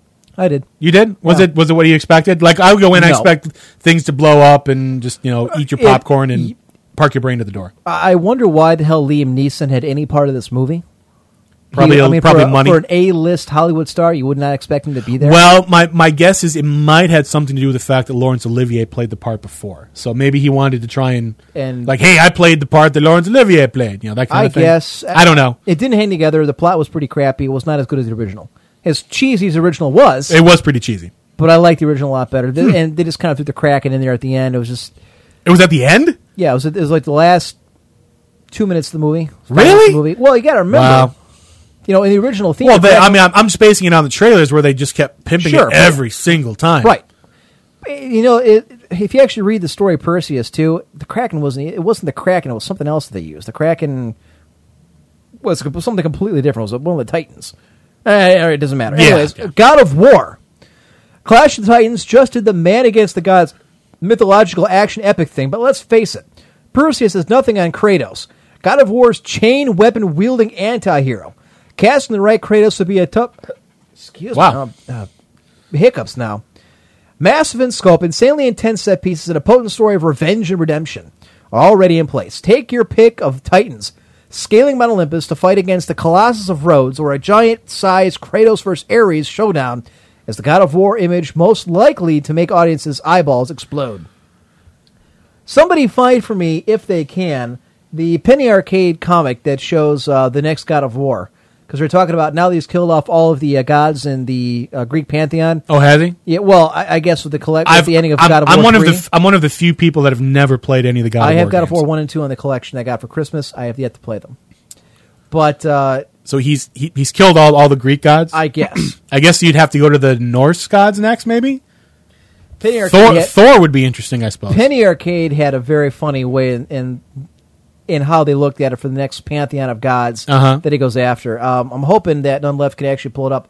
Is Nunlef even in? Yes, he is here. Okay, isn't the, I know he fell out of there. Ah, there it is. This I thought was hysterical when I first saw this. It's kind of blasphemous, but funny as hell. Oh, to go after Christianity. Okay. That would be... That would certainly get people talking. And it shows Kratos jumping up with his you know double-bladed axe going after God and Jesus in heaven. Wow. There you well, go. You can battle all the saints. Saint there Michael, Saint Patrick, Saint Christopher's. Uh, I'm sorry. It's not saint anymore. You'd have like a boss battle against like Saint Peter to op- yeah. op- open the op- gates. Open the gates. Yeah. Saint Paul, and then you get Saint Mary. Of course, you know, it, slapping in, around. In a way, they kind of did that with hell with uh, Dante's Inferno. So I don't know that they would, you know. I don't know that they would if actually they do it. If they made it, it would have... It, Arguably the most controversy a game's ever. Oh, I, if they I, I to, bet you uh, probably would. I bet you they would. would burn the place down. As a general rule, Christians don't particularly get violent when you make fun of their religion. They don't, you know, chop people's heads off. You do that, and I would not be surprised to hear about some violence. Possibly. I, I would not be surprised to find out that the uh, headquarters of the company were burned to the ground, you know, that kind of thing. Mm-hmm. I, you know, I don't know if we'll go after cartoonists and burn, you know, flags in the streets, but I, I would not be shocked to find out. Well, we've got five minutes left. Jim Allman says there isn't coming a God of War four, at least. The company said they will never make another God of War. That's game. Probably why they won't do it, because they killed all the gods off. Yeah, but you, you could go after, like, the old Irish gods or the Norse gods, I mean, or the Egyptian gods. I mean, there are pantheons you could take on. There are, but then they have to change the, the focus period. Around. Yeah, I don't know. Like I said, I've never played the games. I've heard they're fun, but I've never played them, so... We don't have time for the quickening, unfortunately. We'll have to skip no. that. Well, that's, that's fine, because I, I I was trying to do them. I, I was starting to run out of time. I'd rather... I'd rather do a quickening and a half next week than half a quickening right now. So that's fine with me. So make sure you email Highlander at Highlander one G at gmail dot com. Yes, bring me your stupid questions. I will give you the stupid answers. Uh, not left, or somebody had a suggestion suggestion before the show started that you should read off, not even answering, just read off some of the bad questions you do not include in the quickening sometime. All right. Do like a bad quickening yes, or something? Yes, you know, these were so bad I didn't bother to di- you know, give them my response type thing. I might do that. I'll, I'll take a look. I think I still have all the questions, I think, because I don't throw away the emails, so they should all still be there somewhere. There's a couple articles we didn't get to. Uh, ZeniMax Media raised one hundred fifty million dollars for more gory games, and Facebook rolls out a... Uh, New groups, groups privacy, privacy controls. controls. I don't care about that. Have you gone to see the movie, the uh, Social no, Network? No, I have not seen the new movie. Little Rex demands credit. Apparently, it was him that asked that, or that prompted that. So yes. Oh hey, uh, Little Rex, I need to talk to you about that computer thing. That, that would. Uh... Yeah, he said he's heading back to Canada at the end of the year, and he's going to take a look at the specs of the computer. He's okay, not, he's at college right now. All right, that's fine. Grimhouse says the Celtic gods would tear out and eat Kratos' art. I, have you ever actually read Irish mythology? You want to talk about some asshole gods? Really? The, I mean. I, No, I I, I I don't know about the Celtic gods. No. Uh, they're mean. Uh, uh, See, I, I always thought the Celtics was just sort of like a general nature kind of, you know, thing. Or if you're talking about the, or old thinking Irish, of the Druids, if you're thinking about the Irish gods, nasty sons of bitches. Hmm, okay. If you talk about, you're right, the Celtic gods in a general sense, like Epona, which is like the, the goddess of horses and that kind of thing. Uh-huh. Yeah, they're more nature bound, kind of tied to the okay. group. But I've never really looked too much into it. Email him at that. All right, I will I will email you, sir. I will email you tonight. You don't have to respond tonight, too, but I will email you tonight. You know what we should do after the show's over? Because I that? really don't want to deal with the family in town. Huh. Just go to dinner. All right, let's go. I'm thinking Red Lobster. Red Lobster? Yes. I could afford Red Lobster, yeah. Good. Otherwise, we'll say then I'll buy it, because I really no, want to no, shrimp, no. damn it. Uh, let me email this to you so you don't... Yeah, I was just going to say, I was going to put it on my phone, but if you're going to email it to me, that's even better. I will email it to you right now. Fantabulous. From Emperor one G at Cox dot net. Fantastic. And we'll start the post game here. Then you we'll know, I I, I got to say, that particular meltdown of mine, I have a headache now. Good, you deserve it. Michael LeBron sent me a picture. What is this? Found this online. That's nice. Awesome. That, if you're wondering why we're laughing, it's a picture of it's the, the famous painting of Napoleon pointing. He's he's supposed Crossing to have his Alps. yeah he's his horse is reared up and he's pointing like he's heading toward, you know, the future and that kind of thing. Only uh, they've superimposed, instead of he's riding a horse, it looks like, I'm going to guess, a Tyrannosaurus Rex. I was going to say raptor, but it's too big, so he's it's Napoleon riding a Tyrannosaurus Rex. Thank you, Mister LeBlanc. This is a badass picture, which I will then promptly use for my avatar as soon as I get around to shrinking it. Having said that, let's send this out to you. Okie doke. Up. Oh, there it is. Fantastic. There you Thank go. you, sir. All right. Hey, uh, as long as we're still talking a couple of minutes, any yes. uh, any thought on the uh, Magic the Gathering division of Clan one G? Uh, hang on, let me stop the music here. Okay. I like it. But the problem is that nobody plays Magic the Gathering. Really? The, it would, it no, no, no one in our clan played, plays enough Magic the Gathering? Mech Lock is the only one. Wow, that's horrible. Yeah, it would consist of me, you, Baron, and McHawk. Baron and me being very part-time players with no current cards. Right. See, that's the thing. If if I wanted, if we wanted to do this, then what we'd have to do is I'd want to like go to tournaments and, like, for example, tonight. Today was uh, uh, states, the official state champions. Okay. It was down in Columbus, but um, like we would like go to that. Like we'd, well, we'd have we'd have our decks, and then we'd we'd all go down to Columbus, and we'd we'd wear all our you know our baseball jerseys and represent and. All that good stuff. Uh, none left. Find the uh, a list of the old Irish gods rather than the Celtic ones. That's what I'm talking about. All right. Why don't you quickly explain what your idea of this gaming division would be to our listeners? Maybe you can find a sufficient one. All right. Yeah. Maybe maybe play. There's some of you out there. Uh, obviously, as you know, Clan Imperial Guard is a gaming guild, gaming clan, that spans multiple games. We don't just do, I mean, we started with Quake one, but we went on to Ultima Online, and then we did Quake two for all of a day, and then we went to Quake three, and we did, you know, this, that, and the other thing, and Team Fortress two. But anyway, we do a lot of different games, and one of the games that I've always liked is not a video game, it's Magic the Gathering. And I'm hoping that if you're listening to this, you probably know what Magic the Gathering is. I'm hoping all of us are nerds enough that we know what it is. Just in case you don't, uh, Magic the Gathering was the first customizable card game. It started in nineteen ninety-three. It's got millions of players. It's got a pro tour. You can even make money playing Magic the Gathering if you really wanted to. There's only a couple people that do. But anyway, my idea was to get Clan one G involved in Magic the Gathering, specifically because things like that are starting to happen in the Magic community. There are Magic clans that they get together and they strategize one another. They play their decks against each other so they know what the weaknesses of their decks are. They fine-tune their decks. They collaborate on cards. So, for example, if you know, if, if your deck needs four cards that are very expensive, well, you know, you can split the cost up. Everyone can buy one card, and then when it's, you know, when you're playing your deck in a tournament or whatever, you can borrow the other three cards from the other people, and then it helps to defer the cost, because Magic the Gathering, if you're going to play, if you're going to play well, it costs a lot of money to do. There's a reason why it's called cardboard crack. It's because once you start, it's very difficult to stop. Yes. I've personally, I've personally stopped and started three times, and I, I keep getting back into it. I, I get out of it because it's so expensive and it's taking up so much of my time, and then I miss it, and then I come back to it. I think I'm on my fourth comeback right now of Magic the Gathering. So my idea is to get a Magic the Gathering division going for Clan one G. What we would do is we would, obviously, there'd be people spread off all over, not in the greater Cleveland area, so we'd have to play our decks online, and then once it comes to the fact when there's a tournament, and there are plenty of large tournaments all over the country, that's when we would all get together, we'd drive over, or we'd fly together, we'd meet together, and then we'd play in the tournament. We'd all have like our little, you know, uniforms or whatever. I know that we still, you guys still have those uh, baseball jerseys that yes. you got made of, so we'd, we'd probably do something like that, and then we'd show up, and then we'd, uh, you know, it'd be a good way also to get together, you know, in real life, as opposed to just online or hearing someone's voice or reading someone's text in I R C. I think it would be, I think it'd be fun to do. I think it's, it definitely fits in with what, you know, Clan one G is all about. And it's a, it's also a way to, to socialize and get together. So part of the thing is too, is that there's a lot of teams out there, like you mentioned earlier, that actually do swap out cards. We'll send them to each other as one person heads to a local tournament. Yes. Right. Onion says that's Magic Clan sounds stupid. It's a horrible idea. Well, not really.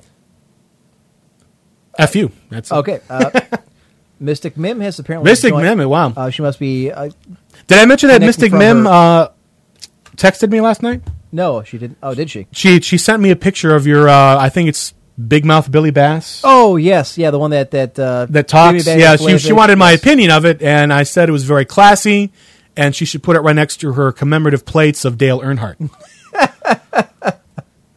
Little X is totally interested in this, so there you go. Yeah, I mean, there are. I mean, if if if we were to get if one G was to get involved in Magic the Gathering, I mean, it's it's a stable game. It's been around since ninety-three, and apart from World of Warcraft, it has the most the the largest base of players among any game that Clan one G is involved with. It has has like six seven million players, which is quite a lot. Right.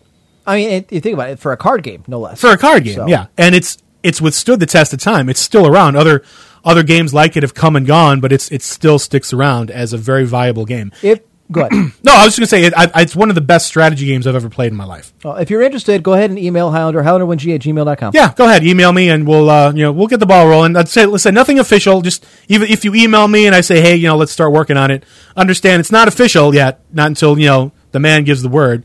But uh, we'll have to put together some sort of, you know, package as to how we'll how we'd get around doing stuff and how do we organize it all, you know, to make it a little better. And the K F C NASCAR buckets. I remember those. We were the K F C NASCAR K F C buckets? Yes. You didn't, did you uh, hear about those? No, yeah. no. It's funny. We'll get some, like, uh, Elvis velvet paintings and everything.